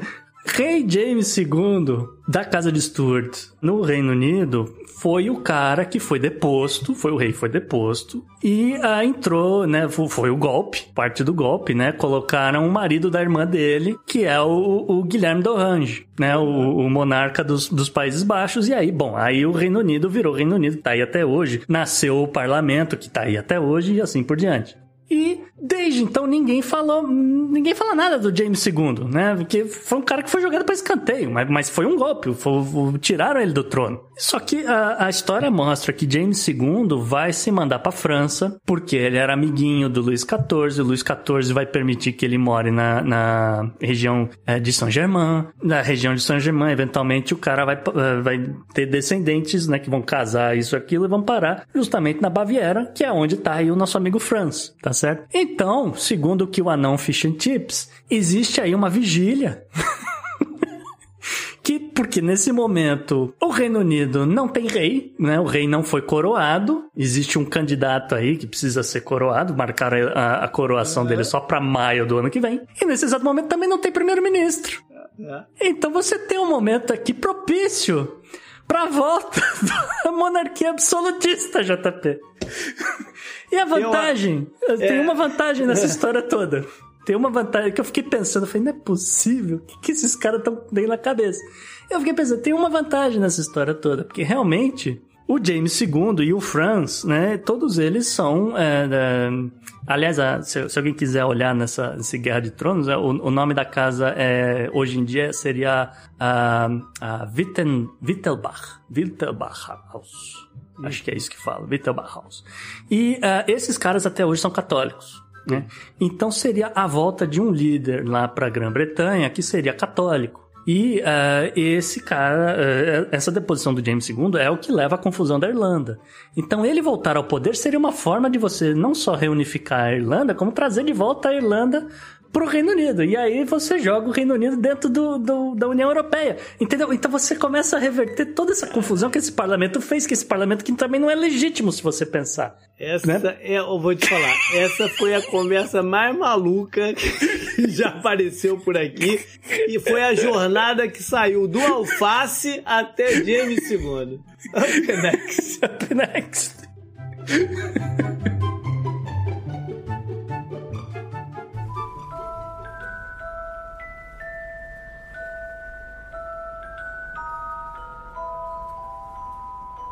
Obituário, então, a gente teve aí uma baixa grande pros fãs de Harry Potter. Falando em Inglaterra, Reino Unido, etc., JP faleceu aí o escocês Robbie Coltrane, 72 anos. O anúncio foi justamente logo depois que né, a gente acabado de gravar e tudo. Não dava tempo de incluir ele na semana passada, mas é, é, ele, obviamente, é um ator extremamente famoso aí por interpretar, entre outros né, papéis, o, o amado, extremamente amado Hagrid nos filmes do Harry Potter. Também conhecido por, por outros papéis, no, eh, principalmente com James Bond, do, do tempo do Pierce Brosnan, né, no GoldenEye, etc. E seriados e, e- e tudo mais, porque é uma figura extremamente caricata, né, e, e engraçada, etc. E eh, ele deixa aí a irmã e, fi- e seus filhos e a mãe dele também ainda é viva e tal. O Rob sofria eh, de osteoartrite, né, o que as pessoas chamam de artrose. E, inclusive, ele, ele chegou a dar uma entrevista uh, pro Daily Express em 2020, né? Dizendo que enquanto ele gravava o seriado National Treasure, em 2016, ele estava sofrendo eh, com dores por 24 horas ininterruptas, cara. Então,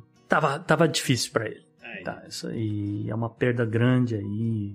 Porra, eu sou grande fã dos filmes e, porra, senti na hora quando eu vi, eu falei, putz, uma, pena, uma grande né, perda. né, Nesse, ne- nesse nível de dor aí e tudo mais, não dá. Sim, sim, com certeza.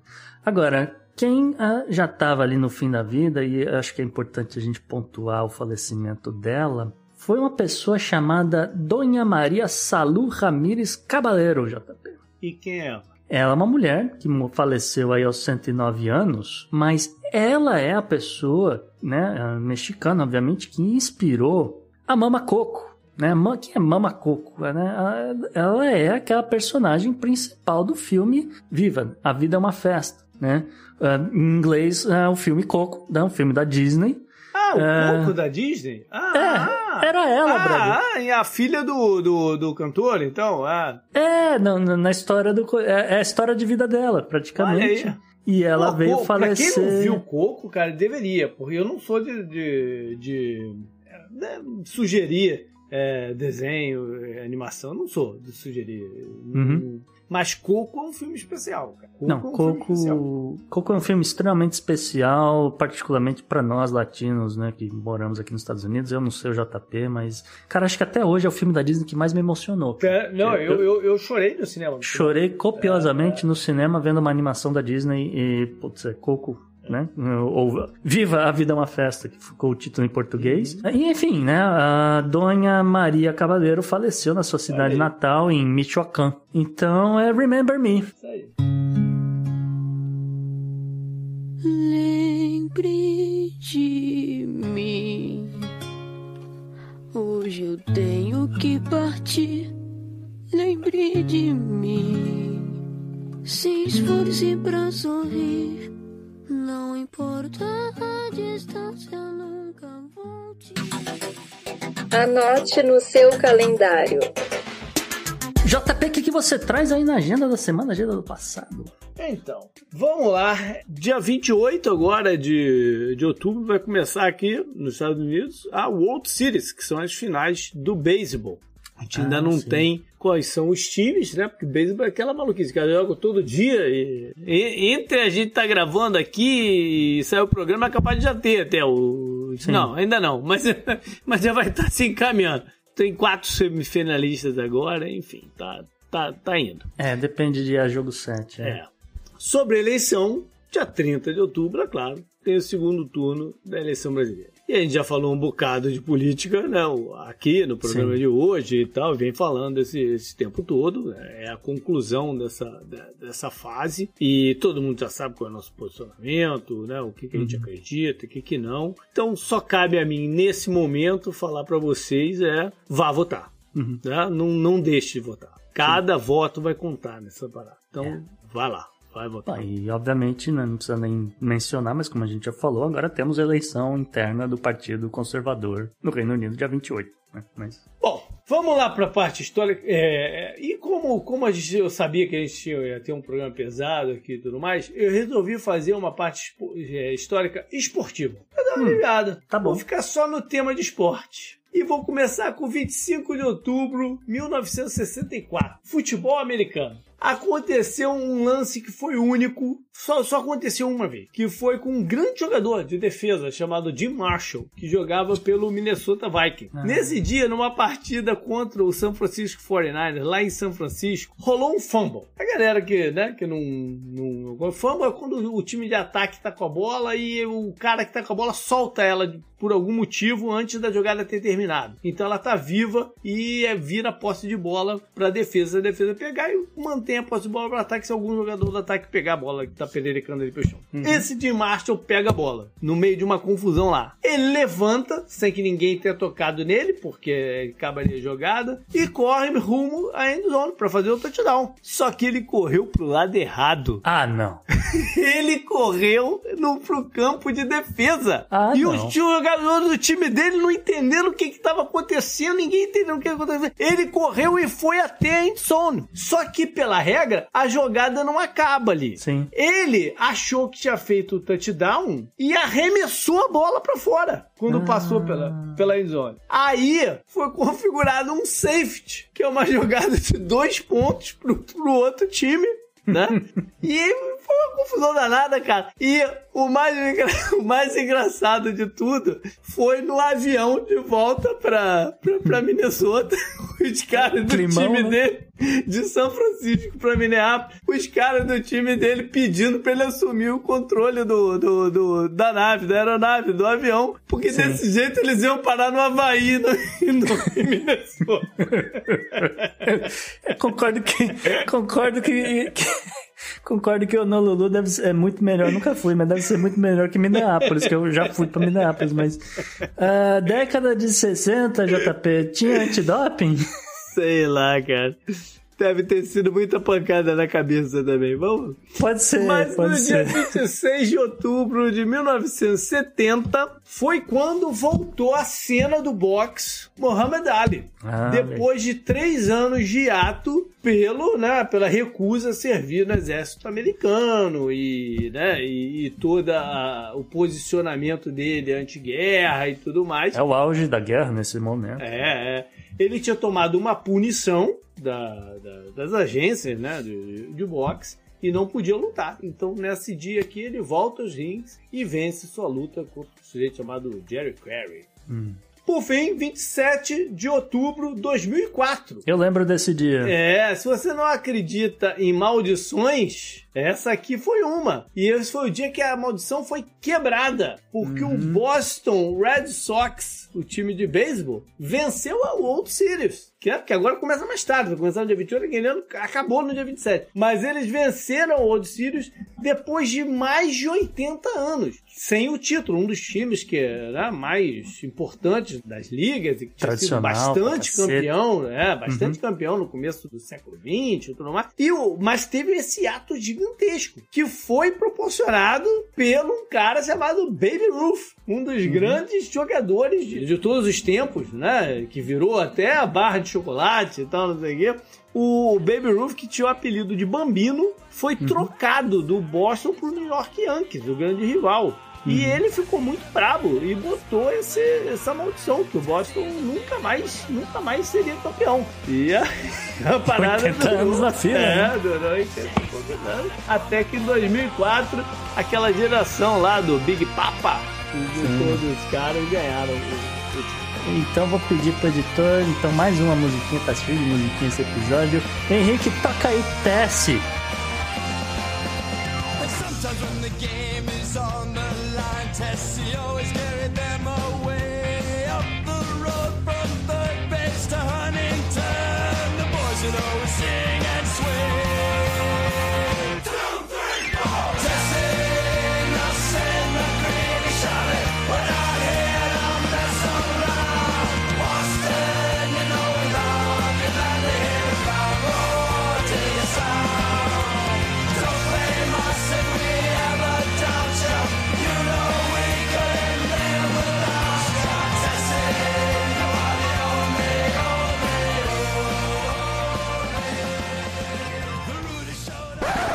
Que eu adoro, eu gosto, é, é parece música de bêbado, eu adoro. Beleza, Pelé. Up next.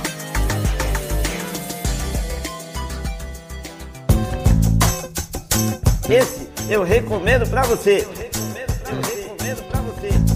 E na dica da semana a gente traz mais uma vez Igor Gregório e suas pérolas. Então recita pra gente aí, Igor.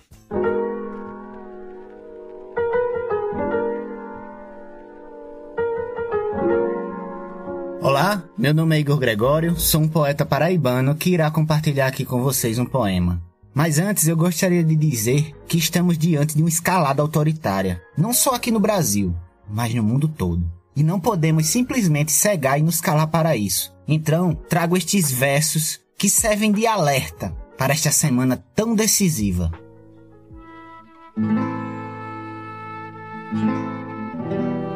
O fascismo é o câncer das nações. Seu poder vem do ódio e da mentira. O mais fraco é sempre a sua mira, pois assim ele invade os corações. É gangrena em meio às eleições e se esconde no véu conservador. Propagando violência e muita dor, ele quer nossa pátria destruir. Mas fascismo só pode prosseguir se o povo aceitar um ditador. Para me seguir nas redes sociais é só procurar Igor Gregório. Um grande abraço e obrigado ao Podnext por esse espaço. Até o próximo poema, meu povo. Cheiro grande. Carapanã, você é o convidado, o convidado da semana é quem costuma aqui fazer o seu jabá, é quem costuma também dar uma, uma dica cultural para as pessoas, para os ouvintes. Então fala, Carapanã, o espaço é seu. Tem duas figuras no Twitter que eu acho que falam bastante sobre, sobre religiosidade e igreja protestante e política por uma perspectiva progressista. Um é o Andrade Rubro Negro, vou deixar a arroba dele aí pra vocês linkarem no, nos links de, de coisas do podcast, e o outro é o Leonardo Rossato. Que é alguém que já foi bastante no Vira Casacas. Tem um episódio do Chutando a Escada que eu queria recomendar que chama Deus me livre de um Brasil evangélico. E essa é uma frase de um pastor, né? E ele tá falando assim, justamente sobre essa questão de que ele não acha que é um bom negócio pro Brasil ter uma primazia de uma cultura gospel, né? Em, em detrimento à cultura brasileira em geral, assim. É bom que tudo esteja ali, que tudo possa ser possível. E esse episódio é com esse pastor, que é o Antônio Costa, e é super bom, cara. É, é muito legal, assim. Bacana. E, cara, Panão, o que, que você tá fazendo? O que, que você quer contar aí pra galera? Que, onde é que eles, né? Uh, Encontra você. Ah, eu estou no arroba Carapanarana no Twitter, lá desde sempre. Quase 100 mil seguidores, porque, né? A, a vida, a vida é, é dura e a gente fala muita coisa ruim e as pessoas precisam escutar coisa ruim, então é isso. E estou no podcast Vira Casacas, né? Que é um podcast semanal, mais uma coluninha ali toda semana. Então sai duas coisas ali toda semana e que tá, tá aí na praça tem uns quatro anos. Quatro anos? Deixa eu ver. Cinco anos. Cinco, é. Cinco anos, é isso aí. Beleza. Galera, foi então o nosso programa. Espero que tenha. Eu imagino que vocês estejam um pouco exaustos, mas eu, eu acho que foi bacana. Mande pra gente seus feedbacks, seu- críticas, sugestões tudo mais. Pode ser pro e-mail, pro contato arroba podnext.com. Troca uma ideia também nas redes sociais. O meu direto no Twitter é o JP underline Miguel, mas também tem o. Gustavo, no arroba Gu, underline Rebel. E o Podnext você segue no Twitter, no Instagram, arroba o Podnext. Ou só busque por Podnext você encontra a gente. E é isso, galera. Valeu, fechou. Alô. Um abraço.